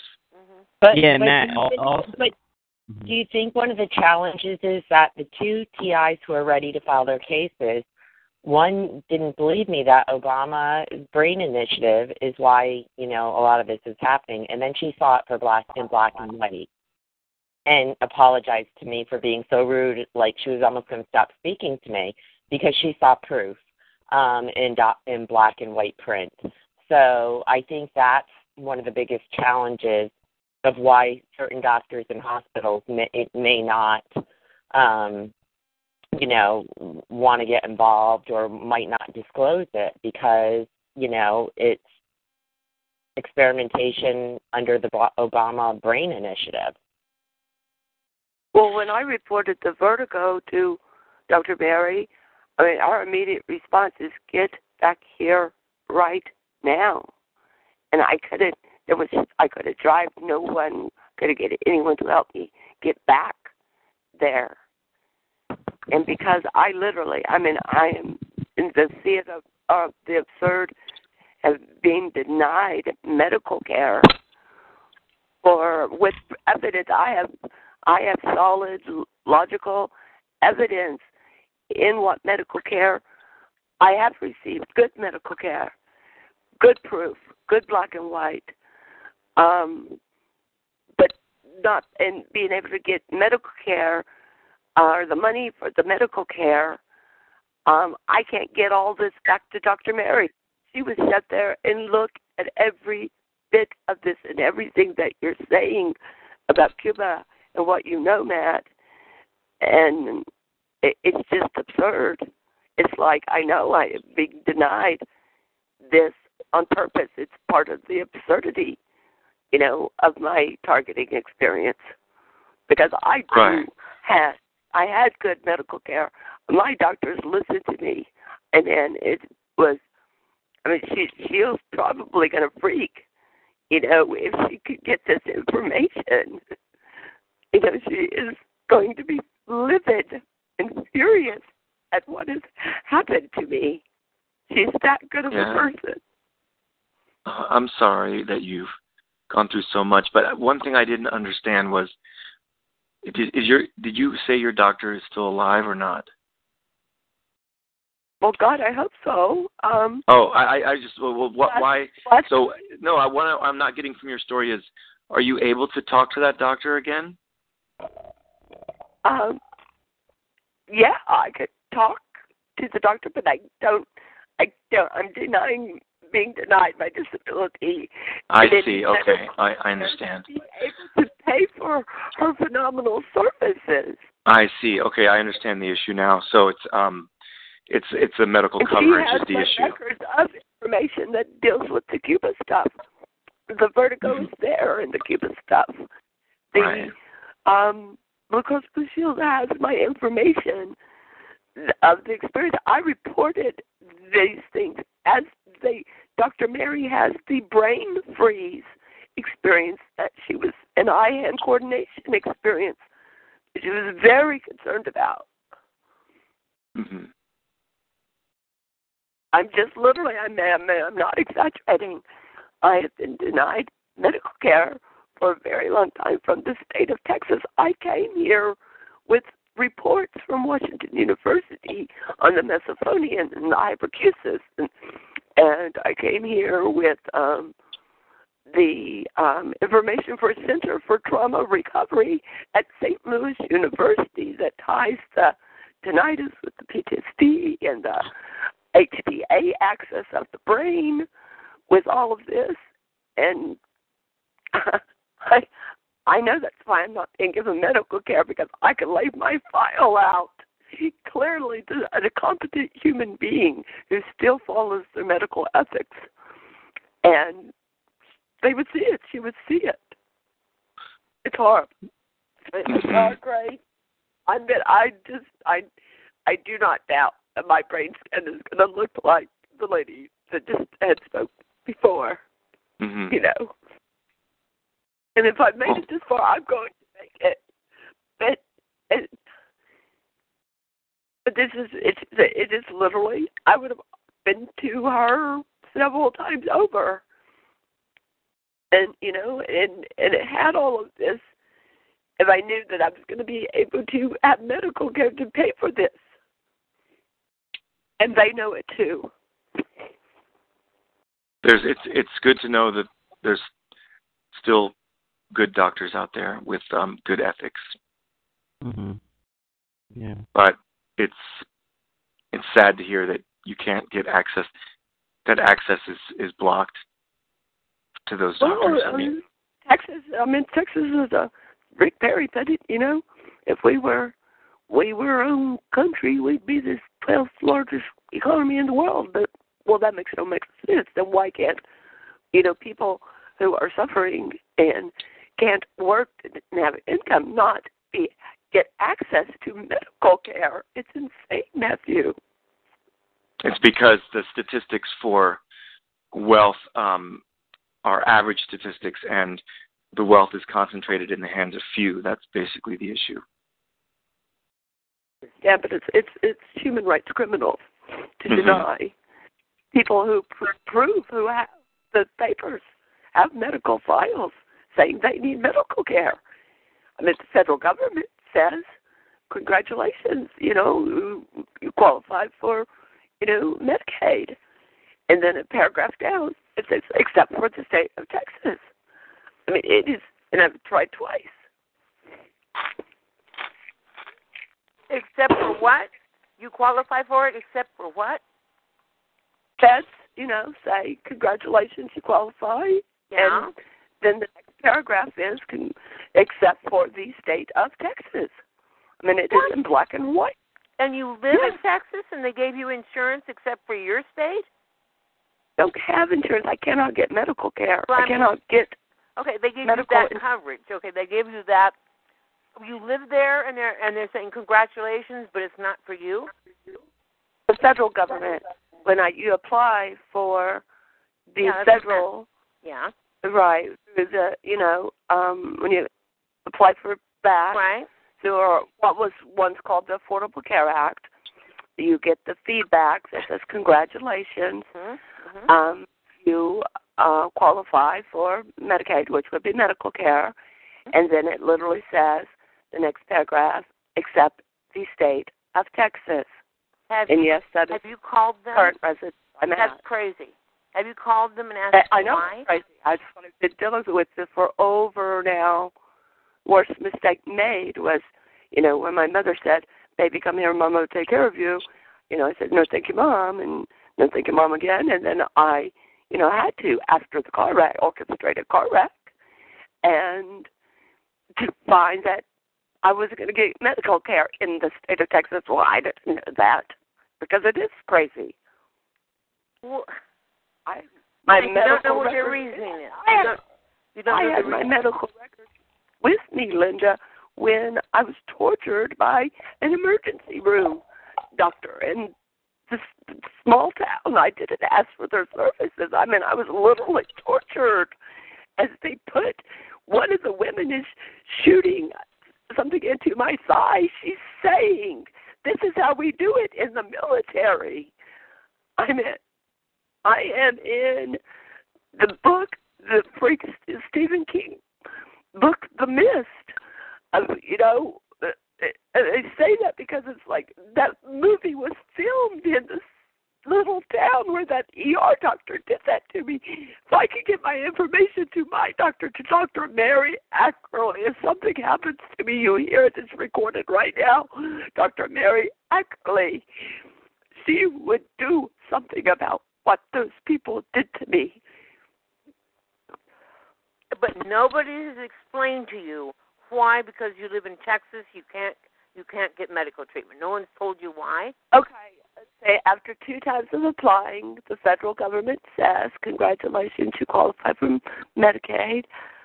Um, then the next sentence or paragraph is, "Except for the state of Texas." One time I did that. call. Yeah. One time, yes, and when I'm answering your question, one time I did call, Huh? and I said, "What am I?" I called the federal government, and I said, "Well, you know, what am I going to do?" And he said, um, "The only option I see that you could do." I mean, he was great. He was very helpful. He was um, somebody could, you know, claim you as a dependent, and I think in the state of Texas, then you could qualify for care. Well, that's not an option for me. I have no one that here that is trustworthy to do that. The family that you know, or the sister, uh, was part of this uh, torture treatment in Vivian, Louisiana. So I, I have no one I'd sign my name on to give them rights to my power of a medical power of attorney or anything like that. Oh, So I the that lady who's speaking, um, some states have a system called 211. Literally, you pick up the phone and you dial 211 like you would dial 411 for information. And if you dial Yeah. 211, they'll tell you where you can get charity medical care in your county. Yes, they had that in. They had that Have in you St. ever- Louis, and I, I did use it in St. Louis. They had it. Um, I used it on a, a orchestrated fire issue. one time, and it was very helpful. But uh, I did, I have, I tried to, to call it here, and it does not work. Does nothing goes through. Did you go to your social No. service agency and say, you know, I don't qualify for for Medicaid for whatever reason? And truly, the rules and the laws keep changing from year to year. Um, the qualifications, everything changes in every state. So I unfortunately, maybe I- you I just tried- fall into a, you know, a loophole. I tried. Um, I mean, I yes, I did two different years to uh, abide by you know the logic that you're saying. I did that. You went to Um, a social service agency in your county and said, you know, I, I don't qualify for. There is no um, social service agency in this county. Um, after the torture treatment in another state, because I'm so close to a state line, uh, they, you know, uh, and after he then shipped me out for more torturing to Arkansas, it is a tri-state issue. Um, then I was supposed to go to something in Longview, Texas, which I went to, and they were supposed to be helping me with the PTSD. Uh, they're really not. Um, I took in there on my intake when I showed up at intake there. My face was twitching. My hearing was. I was losing my hearing in my left ear. They could see the face twitching. It was documented in intake. In the intake session, um, the woman asked Penny, I believe it was her name. She asked, "What would any? Would you like to give any kind of medical information so we can, you know, give it to the doctor?" Which was going to be like a three month appointment away, and I did. You bet I did. I gave the diagnostic on the complex PTSD from St. Louis Trauma Center at St. Louis University. I gave the article, medical college uh, peer review whole article that St. Louis University pulled for me and from their database of tinnitus in relationship to PTSD, and the second one was um, um, the uh, HPA axis of the brain in relationship, I think, to tinnitus and PTSD, and the third one was depersonalization after head injury because I was starting to suspect this is trauma, this head trauma. I gave them them. I am not kidding, y'all. Everyone listen on this phone. I am not kidding.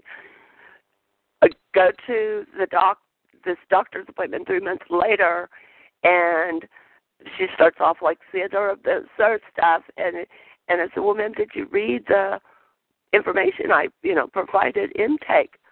Uh, no. And I said, well, before we meet again, you know, will you read that? Okay. Three months later, I show up, and um, there, uh, I said, did you? She's Sophia of the third type. I said, did you read that?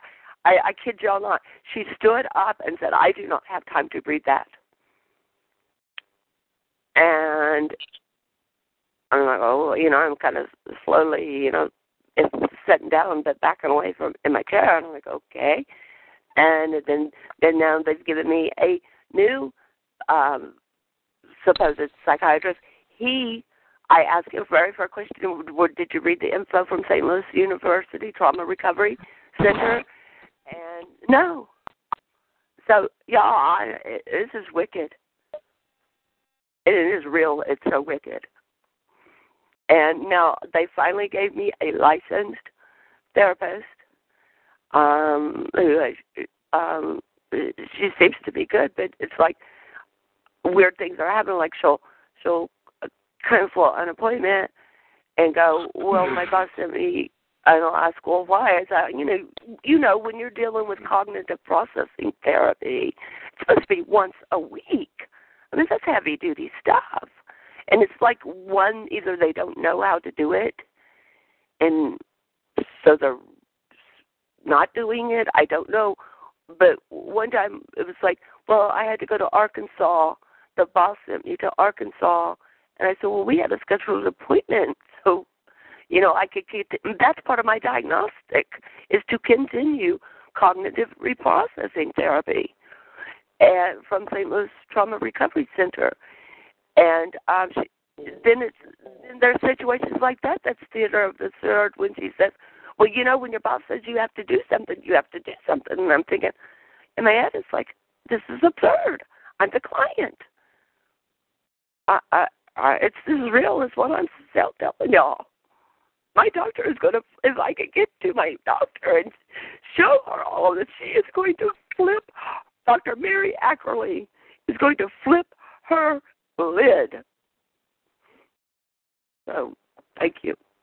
So Mary Ackerley is still is still available to you, yeah, as a doctor. Nobody, Lyndon's nobody's. Yes, yes, she would. She would still be my doctor, but I can't get money for medical care. I can't.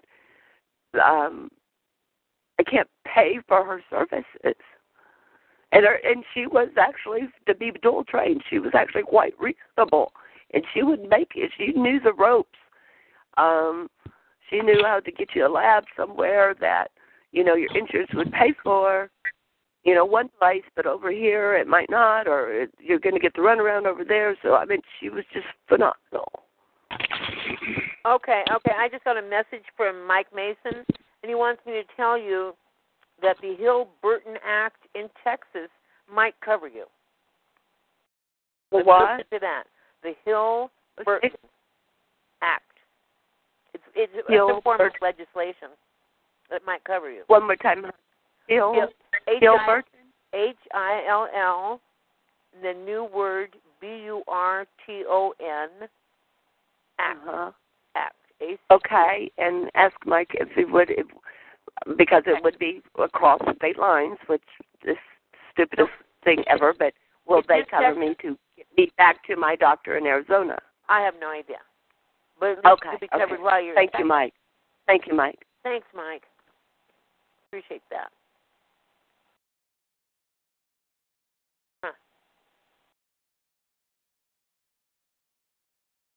So Hi, I hope that Connie will Cleveland. Connie look at her website and everything because you're going to be very interested in her if Connie's still here, her work because a lot of the stuff Connie says, actually Dr. Mary's going to know, and she's going to see it on Dr. Mary's website, especially in that Brain on Fire Um, audio. I, I was in. I was hit by a direct energy weapon at the FDA in conference room 1201, building 22, White Oak, and Silver Spring, Maryland. And I do have an EEG, an MRI, and um, a CAT scan, um, from June, and I got hit in March. And um, when I saw my EMF doctor in Maryland, um, they kept on, and maybe Matt, Dr. Aaron um, um, would know. But I guess there's a special analysis they can do from my MRI. Um, they get, I have two copies on DVD, and my doctor in Maryland, who diagnosed me as EMF sensitive, he has a copy. Um, and, and one thing they said from the EEG, the lady who looked military looking said, "Do you do drugs?" And I said, "No." And I, I think she must have seen something. She wouldn't tell me what she saw. That I think she saw my head light up, but more than the average person. But I don't do drugs, and I don't know why she And asked me that. But um, I- I I'd like I'd like to connect with you. I'd like to give you my number.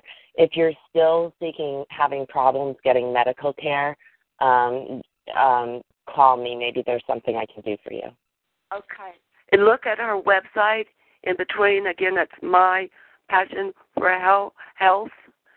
And um, it's really going to be right. I've heard you speak before, Connie. It's really going to be right up your alley, girlfriend. Okay, so let's um, see. Uh, let me let me yeah. give you my let me give you my telephone number. Like first, go that route. What Michael Mason Okay. said. Um, my number is eight six zero three zero three one eight five four. One eight five four. Let me repeat that back if you don't mind. Eight six zero three zero three one eight five four. Yeah, I'm in Connecticut. Correct. Okay, honey. Thank you so much. Okay. All right. Bye bye. Hi, Okay. this is Terry from Cleveland. I wanted to ask, um, ask um, Matthew if he could repeat his his um, what he said um, about approaching. This is the year to speak out, and and I'm paraphrasing you incorrectly. I know, but I don't. So I don't want to. Uh, I don't want to misspeak your great words. You said this is a year for us to ask um, the doctors, and um, I actually have already asked the doctors, and I said it really sensitively, so I didn't get myself, you know, into a jam. I said, um, you know what's really weird? I said, um, in spring there was this had happened in September. I asked my primary. I because my I have a bone sticking out of my knee, and he wanted to send me for pelvic radiation, and I was like, yeah, I don't think that sounds right. Um, and I said to him, I said, um, you know, it's really weird. I said, there's all these articles in the New York Times about these um Cuban embassy officials who have all these weird problems, and I said, I realize that I have all these some of the weird problems, but I have most of the weird the problems that they have diagnoses. And um and he got up, he got red faced, he walked out of the room and I could hear him slam another door. so I was gonna ask Matthew to repeat what you just said about approaching our doctors and if you could tell us because all of us lack the good words to sensitively approach the doctors who are completely clueless or maybe don't even want to acknowledge that something like this exists and is a medical problem.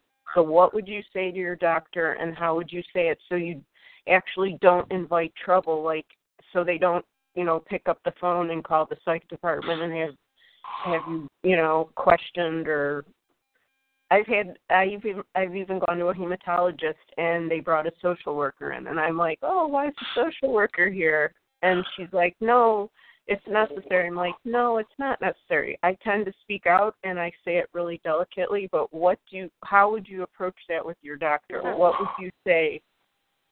Thank you. Okay, um, I, I don't. I would say, listen here, you mother. No, I'm just kidding. How would I?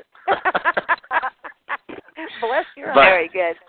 I don't think. Uh, I don't think I have the the best words, but uh, that. Thank you for the for saying that. But um, I'm just. I'm just uh, struggling with this like the rest of us. But here's here's my point. Repeat your speech, what you, not speech, repeat what you said um, before that um, really sad story about the lady with the medical care. Repeat Mhm. what you were saying to everyone about, um, so everybody Well, I- is reminded of it. I'm I'm going to have to rephrase it because I can't remember exactly what I said, but this is this is my point. And and then uh, there's there's two points here. The general point is this: as we mature in this movement that we're all trying to struggle with in this patchwork way with all these different efforts that we're doing and with with things coming out in the media and us contacting politicians and whatnot. As we move forward, my general point is we have been timid in the past because of the retribution and the negative consequences that that this that this um, crime gets us when we reach out for help. So my general point is, as the issue becomes more widely discussed, we have to lower that timidity. We have to raise our boldness. We have to march forward in little steps as so that that's my general point is if we remain timid even when these opportunities arise we won't drive the issue forward. So now that's that's the general point but the but it, there's still a patchwork of people and i mean i have had my own I, I was put into a psychiatric hospital when I when I was brutally assaulted and had to call for the police. So I've I've been down that path. I'm very sensitive to it. I've tried to speak to um, my my sister and brother-in-law have a mental health um, clinic that they that they're directors of, and they're on board with this. But then they had me meet with one of their psychiatrists, and the psychiatrist uh, really pissed me off, and um, because I, you know, as I was trying to explain this, he was he was wasn't even listening to me, and he was searching his phone, and then he found he found one web page, and he goes, "See, microwaves don't penetrate concrete," and I, I lost it. I got really upset. I mean, but and then he goes, "You you have a problem. You're getting really angry," and I said, "No." I said, you know, it was just like he just went down that path. Okay, so I, and he was in no position to, you know, to give me a psych hold. My brother-in-law was sitting right there, but I, but I basically chewed him out and and walked away from him. So um, there are those difficulties, and there's still you're still in a vulnerable position when you're talking to your doctor. That's unfortunate. So I guess my more specific advice is you have to kind of feel the person out a little bit to judge. You have to be a judge of your situation and follow all the advice that we're hearing from the more seasoned TIs. I've only been in this game since my targeting happened in 2013, and I joined the community in 2006 17. So I'm a newbie still, and we hear advice from people with a lot more experience of get your support network, go go with a friend, you know, don't don't put yourself into a vulnerable position where you're isolated. Follow all those rules. But when but when you see opportunities, when you see the person that has the sensitive ear, you can also use a technique where you you can you can test someone by bringing up the the Cuba thing. Now, one thing that has helped me a lot because I have actually told many people in my office about this, but not all the details, just little bits. And if they if they seem receptive, I tell them more. And um, in fact, uh, the the head police officer of our institute came and did emergency preparedness training, and they were talking about the active shooter situations. And um, he started talking about uh, Aaron Alexis, and he goes, he was going through all these active shooters, and he goes, Aaron Alexis, he was saying all these weird things. He was saying that low frequency waves were controlling him, and he even carved ELF on his shotgun, and then he shot a bunch of people at the Navy Yard. And the one woman in my office who I who I told this about, and in fact shared my YouTube videos with, she like she shot me a look, and then I looked I looked back at her, and then afterwards I pulled her aside and I said, I said yes, that is the same issue that I'm talking about, but also people are responsible for their actions, and um, you have to understand that that's a tragedy on both sides because that person got no help from the police, got no help from anyone, but still Aaron Alexis is responsible for losing it and shooting people. You know, you, you can't do that no, no matter what. So in, anyway, um, I don't want to get off subject here, but you test people, and then another person who I told about organized stalking, her reaction was, "What's what's that? That sounds scary. Oh my god!" And then she and then she like, "That doesn't sound real." And then so I didn't pursue that conversation with that person anymore. I never spoke about it again to that person. So, um, so you have to be somewhat careful, and there's no, I can't give you a formula for how to bridge that subject with different people, but um, you have to use your intuition. You have to t- take a friend uh, who's supportive of this issue, um, and it really helps. I'm, I might even suggest for you to not disclose the full truth. But one thing that has really helped me is that you you might not know this, but I was targeted. I guess I'm one of the few by actually leaving Canada, going underground for a year, taking extreme steps to go completely off the radar, and then I reemerged on the east coast. I was on the west coast of of Canada I have not been targeted again. And it really helps that I don't talk about being a victim now. And I know that most of you are, because that's why you're on this call. But it, it, it, it makes it a lot more if you don't talk about if you talk about your targeting as something that I'm not I'm not asking you to be disingenuous, but I'm just telling you that that has helped me speak to other people about this because I can say that this is something that I went through. This happened to me. It happened, you know.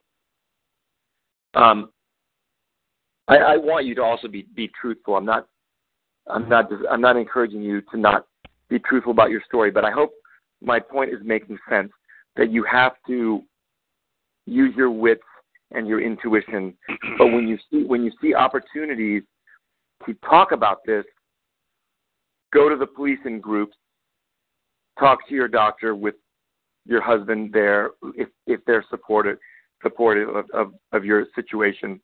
Um, we have to do that more and more to drive our issue out into the open. That that's my point.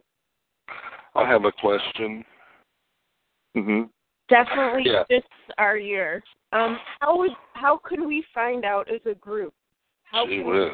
how find out all the medical tests that the um, Cuban embassy employees got either at the University of Miami, University of Pennsylvania that I read in articles, or any other hospital system? How can we as a group find out what those tests were so we know to ask our own doctors or find our own information? I have so many blood tests. I have so many different tests that I just want to know what their tests are. So Well, that's a good question. Uh, My understanding is that um, they've they're only leaking little bits to the media, and I think the basically the whole issue is mostly still there's like a gag. All those all those people have been instructed to not speak about this, so we we don't really know, and I personally don't don't know. But the one thing that got into the media was that diffusion tensor. I think people are leaking stuff to the media, and once the media get a hold of it, you know, um, that that's what we really need on our side. If we had the media on our side, we we would we would uh, get this thing exposed right away. So I can't really answer that question, but I, I, guess I would say stay tuned because I bet. Luckily, the the Cuba thing got into the media, and I thought it was going to go away for a while there, but I don't think it will ever go away now. And I think we can stay tuned for more information on that. The only one I know about so far is the diffusion tensor imaging MRI scan. Yeah, and can I add something, guys? Like, you know, sometimes I'll go in and I'll talk to my psychiatrist with a lot of great evidence, but I don't hand her an article. I don't hand her documentation. So she can still kind of change the subject. So even if you're telling people this great information and you're you're really making good points and you're speaking about it intelligently, it, it would help more to actually have documentation, have some of these articles about the State Department workers, effects that they were feeling from the weapons, underline those things, and give them to your doctor. So you're putting a piece of paper in front of their face that says, this happened, these are effects. You're saying, I'm experiencing those effects, you know, so, so piece of paper with information on it, because that's going to make it a lot more official. You know, you can, you can, because I've had so many oh, experiences of explaining so many things gr- really greatly, like and intelligently to people, but they can still kind of just, oh, well, you you're just telling me stuff. Well, we've know, got we and want to, Kyle. We've got Yeah. so much documentation that backs up what we are experiencing. It's right there. We can print Mhm. that out and take. I so agree with Kyle. We, it's right there. Take it with you. You know. yeah, and and I agree with Matt. I mean, that's what I'm I'm going to do with this. I'm going to try and be more assertive, but we do have to do it very intelligently. And since I've already got a psychiatrist, my neurologist can't put me in a mental institution. You know, so I've got a good situation where I can talk about it. I already talk about it to her, so I, I'm a I'm a good person to kind of try and push through and see what I can get done here with some regular doctors, You can also you can also call Kathy Meadows, and she can she will talk to your doctors if you're put away somewhere. And she's been very helpful. I think she got Linda out of where Linda was at one time. Kathy is very helpful. She's she's you know got her degree in psychology, and she's very helpful. She's helped me with a letter that's just uh, outstanding, just amazing. So, you know, there are. I agree with you. There are ways we can stay out of out of we can stay out of 5150s. And by the way, I just want to interrupt a minute. Mark uh, from Texas wants to talk. Go ahead, Mark. Yeah. uh, got a question. I have uh, some bits and pieces of information that I'm going to present to the city council down there at City Hall. And I've made a friend uh, of a woman down here. Uh, her name is, well, I might not want to give her name out just yet, but uh, she and I and another person from uh, this state are uh, the three of us are going to present the information that we put together uh, there at that one city hall meeting, and we we intend to do that two or three times. Uh, but my my big question is, they only give each person three minutes per for for you to talk. Should we go in as a group and uh, they they only allow a person to speak one at a time and uh, uh, it totaling to three minutes for the for the three of you. A total of three minutes. So should we speak separately and go in separately and speak three minutes each on the first visit or? I think it's a good idea. Yeah yeah like uh because we only get three minutes uh and on each presentation that would that would like be jaw dropping for them. And uh gee whiz he said he was going to come back with some really hard hitting stuff. And uh i went in by myself. I didn't have uh another person to back me up. They could have called uh an ambulance and to check me out and stuff but uh that didn't happen there were two police officers in there keeping watching me like a hawk because of my other antics that I've I've been put through with them and uh but uh there's going to be 3 of us that are going to go to a city hall meeting Yeah. Well, and they're uh, only, you know if they're only going to give you three minutes and three of you have to, you only get a minute apiece. I think you have to fill out an application form, right? And Yes, you do. you- Okay, and then they give you a time, or then they call call on you. I'd fill out three different applications. Right. And then show up uh I'll sit on one side of the uh auditorium or uh whatever they call that, the council hall. And uh they someone sits in the middle and the other person's on the other side. I I think they just go by application, but if that makes you feel more secure, yeah.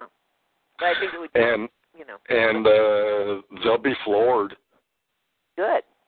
Yeah. And then that's a, that's uh, a great opportunity. I would, um, if you guys can get together ahead Hello? of time and kind of decide Hello? decide what you're going to say, and um, you know, to make sure you're not doing too much overlapping stuff, and then try your hardest to videotape it, and then we'll put it up online because those those kinds of things uh, online, if you if you can videotape it, that would be amazing. Yes. Cool. You know, a lot of these city council meetings are already uh, they're videotaped in. My They are Yeah. ours are, Linda. oh, okay, That's well good. that's That's good that you say that. you know, go ahead and I've done it myself. You know, go ahead and get somebody to to take a tri- tripod and and uh, this is what Deb and Lou Tavares. Lou has always got the camera. Uh, uh, in addition to whatever camera is going on, uh, you know, we've got the city camera that that uh, that uh, records all of the city council meetings and puts them on uh, DVDs, which can be transferred to another DVD and, and sold to the public if they want one. But otherwise, it's accessible on the computer. But that's right. Good good point. Um, have somebody uh, set up a, a tripod and and a camera. Uh, or lacking that, I suppose you could do it with a cell phone. But anyway, this is a good good um good idea. You know, I've I've done this so many times myself before, and and just recently, Deb Tavares and another activist and I, we we independently, you know, we did the three minutes a piece, and it's powerful. It can be powerful, especially if you go there prepared and have some flyers available and then if you hang around, now this this is can be really good if you hang around until there's a break or the end of the meeting, but you you'll be surprised how many people will will get uh, show an interest in what you're saying, and they will take the opportunity to approach you and talk with you about it. You know, at the first um, first chance they get, which would be oftentimes uh, after the meeting is over. You can go and hang out in the lobby after you speak. Uh, Yes, that's good. And Linda, uh, here here in uh, I'm in Haltom City, a suburb to Fort Worth, downtown Fort Worth, and uh, another point to make is uh, in downtown Fort Worth. I went to the it was a big thick glass window, and there's a uh, agent on the other side. I think it was a, a cop, an officer of, uh, of the cities in some way. And I, I was finding out the details of how can you present yourself in front of the courthouse. And he said to me, this is about four years ago. He, if I can recall and recollect, he said to me, uh, "You have the right to present a sign on a tripod or a stake, and you can have uh, the sign no further out away from the sidewalk than three feet, no closer than seven inches to the sidewalk. That's for clearance of uh, foot traffic, and then uh, you can you can present yourself and stay close to your signs during your presentation. And uh, I did not ask about loudspeakers or bullhorns or anything like that. But uh, and and in in that you have information flyers, uh, signs to present in front of the courthouse. Uh, that they these are these are options that they give us and uh Good to know. it uh, pardon me It's good to know. This is it good to know. is it is on each uh i would look into it from city to city on what it is we can and cannot do Being in front of the courthouse with signs, that couldn't hurt. You know, it didn't Right. it didn't help a lot when when what's his name went down went to the White House. What Tyrone do? Went down there Uh-huh. and demonstrated. That didn't work. But maybe the maybe the you know courthouse is kind of a well obviously it's a smaller issue, more close up, more able to talk to people. I think that's interesting. Yes, yes, and the the way that you would present yourself, uh, just give it some thought. Uh, go online and look at some other uh, examples of. Uh, it doesn't have to be TIs doing it. It's just the uh, way that people present their issues, and learn off of those. And uh, that's what I intend to do. Uh, possibly tomorrow, tomorrow morning, throughout the day maybe and uh learn off of what other people have have done for and it's not protesting it's um just presenting educating. uh what is it educating. You know, it's it's uh, sharing information. yes You know, you absolutely yes you'll find that city council people, uh, you know, you might mm, be pleasantly surprised that that that, that they will welcome uh, uh, uh, this information. Another thing that they like, you know, if and I've never, I I don't. I just go off. Your your your um your phone is making a lot of noise. Somebody's phone is. Somebody may have an, a magnet uh kyle uh you may have a very powerful magnet too close to your phone because it was breaking up uh No, no, no. He's, Lynn- he's using no. He's using an old old um computer, and that's been happening to him on the calls. Cause his, oh okay then Well, just briefly, uh, uh, the city council members uh, would prefer uh, if you can uh, speech written up and a copy given to them. but I, I'm I'm uh, assuming that you're going to be speaking on TI issues. So the very best uh, um, exhibit kind of thing that I can think of is again that that great uh, thing that Linda read earlier, uh, uh, Ted Gunderson's. If you have a copy of his thing, in addition to a copy of your speech, although the copy of your speech isn't really terribly necessary, but generally council members do like to have it so that they can look back and refer to what you said. Because they'll probably be interested. Well, Amy Anderson got him. You know. That's right, and I I have allies in my town too. Uh, but I'm approaching it a little differently, you know. All in all, it uh, and and you know with your personality, uh, um, Mark, I would think that you'll you'll find somebody to get along with there. Uh, Uh, if not on the council, you know some of the other members of the public that are, you know, other other interested people in the audience. Uh huh. Yeah, so just hang out and and schmooze. yeah, that's that's a good way of putting it. Well, good. Good luck. Let us know, will you?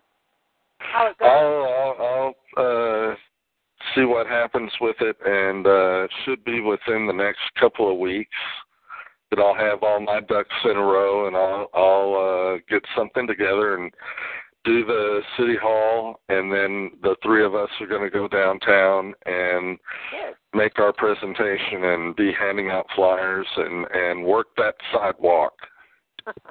you go. go. Um, I have a question about your city hall strategy.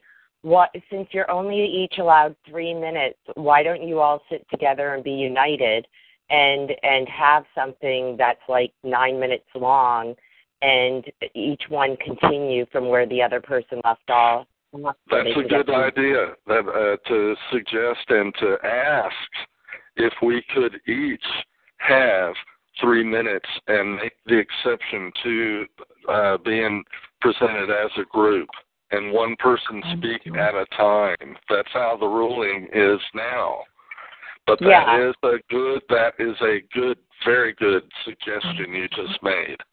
Yeah, I I worked around a strategist for the past 20 years in in the pharmaceutical industry and at FDA, and and so as far as strategy, um, that's what I, um because three minutes is not a long time, but in nine minutes I think you can uh, communicate uh, you know maybe enough information, and you might even say united we stand, divided we fall, you know? So Sure. um, you you the three of you are united and you know because you're experiencing common issues. Hmm Yeah, I think as long uh, too, as long as you write write that application out, each one of you separately, I don't think it's going to matter if you're sitting together. You know, you each have have have you requested an allotted amount of time, and three minutes is not exactly you know um, all that long. I can't imagine they're going to even be a have a problem with you sitting together. I've been to City Hall with the issues of the targeting and the all all of it, and uh, three different occasions. And uh, you'd be surprised how much you can squeeze in in three minutes. But yeah, and uh, it it uh, sometimes they will make an exception if you at the end and the, you hear the little buzzer go off and you uh, ask the mayor or the uh, first chair if the mayor is uh, kind of standoffish, uh, if you can have an extra minute or so.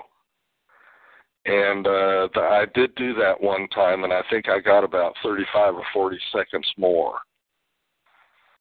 Oh. And you can do, yeah, you can do that. You can ask them for permission for a few more seconds or minutes. And uh, but uh, yeah, all this uh, this is think tanking. What we're doing right now, and uh, the more think tank that we do, the better off we're going to be, and the more creative things get, and uh, it it uh, turns in from a small amber to a major forest fire. So we need to keep blazing these trails. Yep. Right. Another. Uh, that's right. Uh, uh, something else that you should do uh, uh, is uh, on your flyer. You should flyer or whatever kind of information that you want to hand out, uh, whatever form. You It's, it's the one that Derek uh, put together, but go ahead. okay. You need to have your phone number on it. You need to have a, a common contact number so that you they can contact you personally. Uh, on the contrary, Linda, and I'm not I'm not shooting down what you just said, but uh, I don't I can't remember who it was that said it, but that might might lead into some complication of of uh, individuals putting their numbers on a, f- a flyer that goes public like that, and uh, it did make I, I sense hear what to you're me. saying, and I, I agree with you. It depends totally on the situation, uh, but Uh-huh. it is useful um, to have, uh, you know, contact. There is a there is a, a number that is on the flyer, and I noticed that uh, when I for the for the information that we have to copy off of the com- computer or the internet, uh, the uh, our uh, website information that we have, it didn't have a phone number at all. That's always frustrating. And and uh, Derek clarified that the I think it's a one eight eight eight number. I'm not sure of that, but it might be a one eight hundred number. And uh, is that the number you that we should put on, Derek? And he said, Yeah, yeah, go ahead. And Yeah, so that's the one I put on. Yeah, that's the one I put on there. You can leave a message or uh, uh, ask questions if there's someone to uh, ask a question to. You can leave a message or a recorded message, or if there's someone there to answer the phone to ask questions. Okay. Well, here's another little other bit about that. So, okay, so you've uh, you've all given your your three minute talks, and uh, and so you're out using, and, and you've got flyers, uh, and people are coming up to you and and introducing themselves and wanting to get more information. It might be handy if you had had uh, your your contact information if you wanted if you were making a connection with these people and they wanted to you know you felt uh, comfortable uh, uh, having future contact with these local people so that uh, you know you wouldn't have to That's a good idea. And to hand out uh, individual little separate, kind of like a business card, uh, phone numbers. exactly Yes, Linda, you're awesome. I hope What you a guys good idea! Awesome idea. Wonderful. Okay, you guys, I have to say something. I did not get any sleep last night. I was hit all night long. And Oh, bless your heart. oh man, I mean, every hour on the hour I was up and walking, and then got back in bed and just hit again. Oh, shoot. Um, you guys, uh, Ryan is opening up a call. I'm sorry, he has opened it up. The number is one two five four seven two, and please, because I just can't keep going tonight. I'm I'm not even present. Um, thank you, White Eyed. Thank you, Mary. Um, I didn't feel like it was an excellent call. I'm so tired. I'm not even listening. I think uh, one two five four seven two. That's Ryan's call, and he's got a nice open call. You can pretty much say whatever you want, and it's good. Okay. And Awesome. yeah.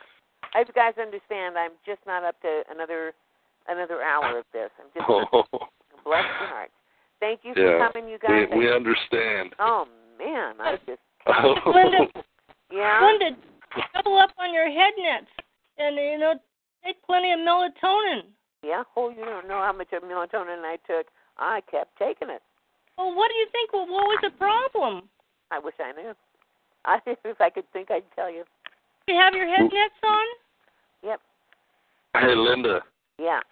Do you have uh like uh an aluminum foil hat, a helmet, real close?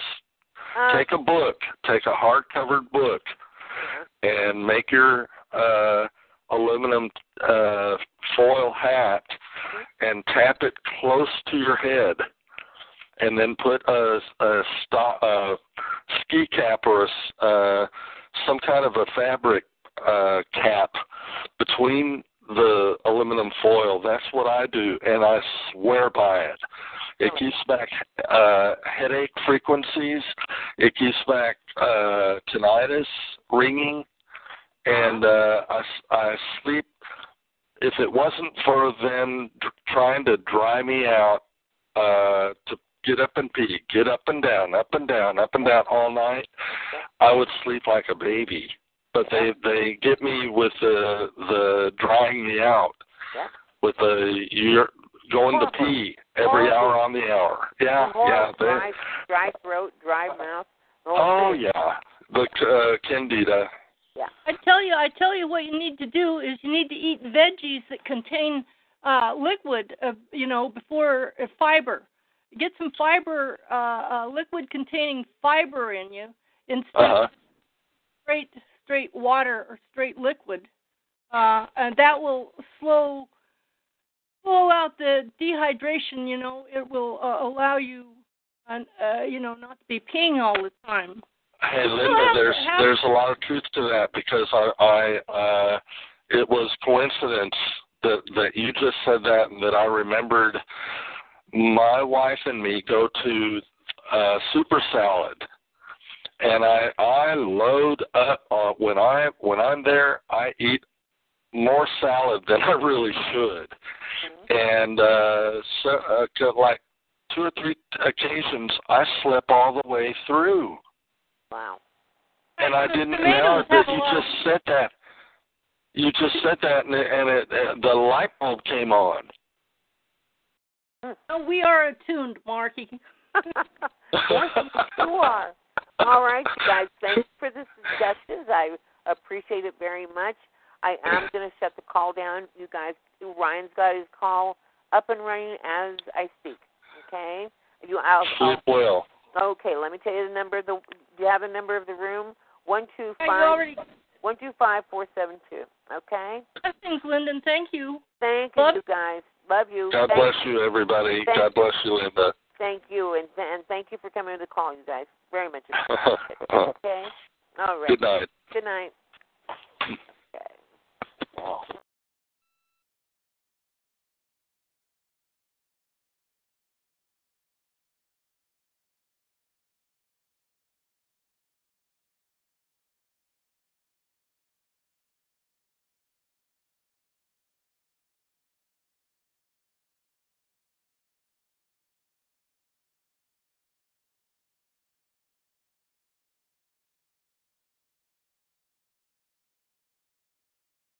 Hello, it is Ryan, and we could all use an extra bright spot in our day, couldn't we? Just to make up for things like sitting in traffic, doing the dishes, counting your steps, you know, all the mundane stuff. That is why I'm such a big fan of Chumba Casino. Chumba Casino has all your favorite social casino style games that you can play for free anytime, anywhere with daily bonuses. That should brighten your day a little. Actually, a lot. So sign up now at chumbacasino.com. That's chumbacasino.com. No purchase necessary. VGW. Void were prohibited by law. See terms and conditions. 18 plus.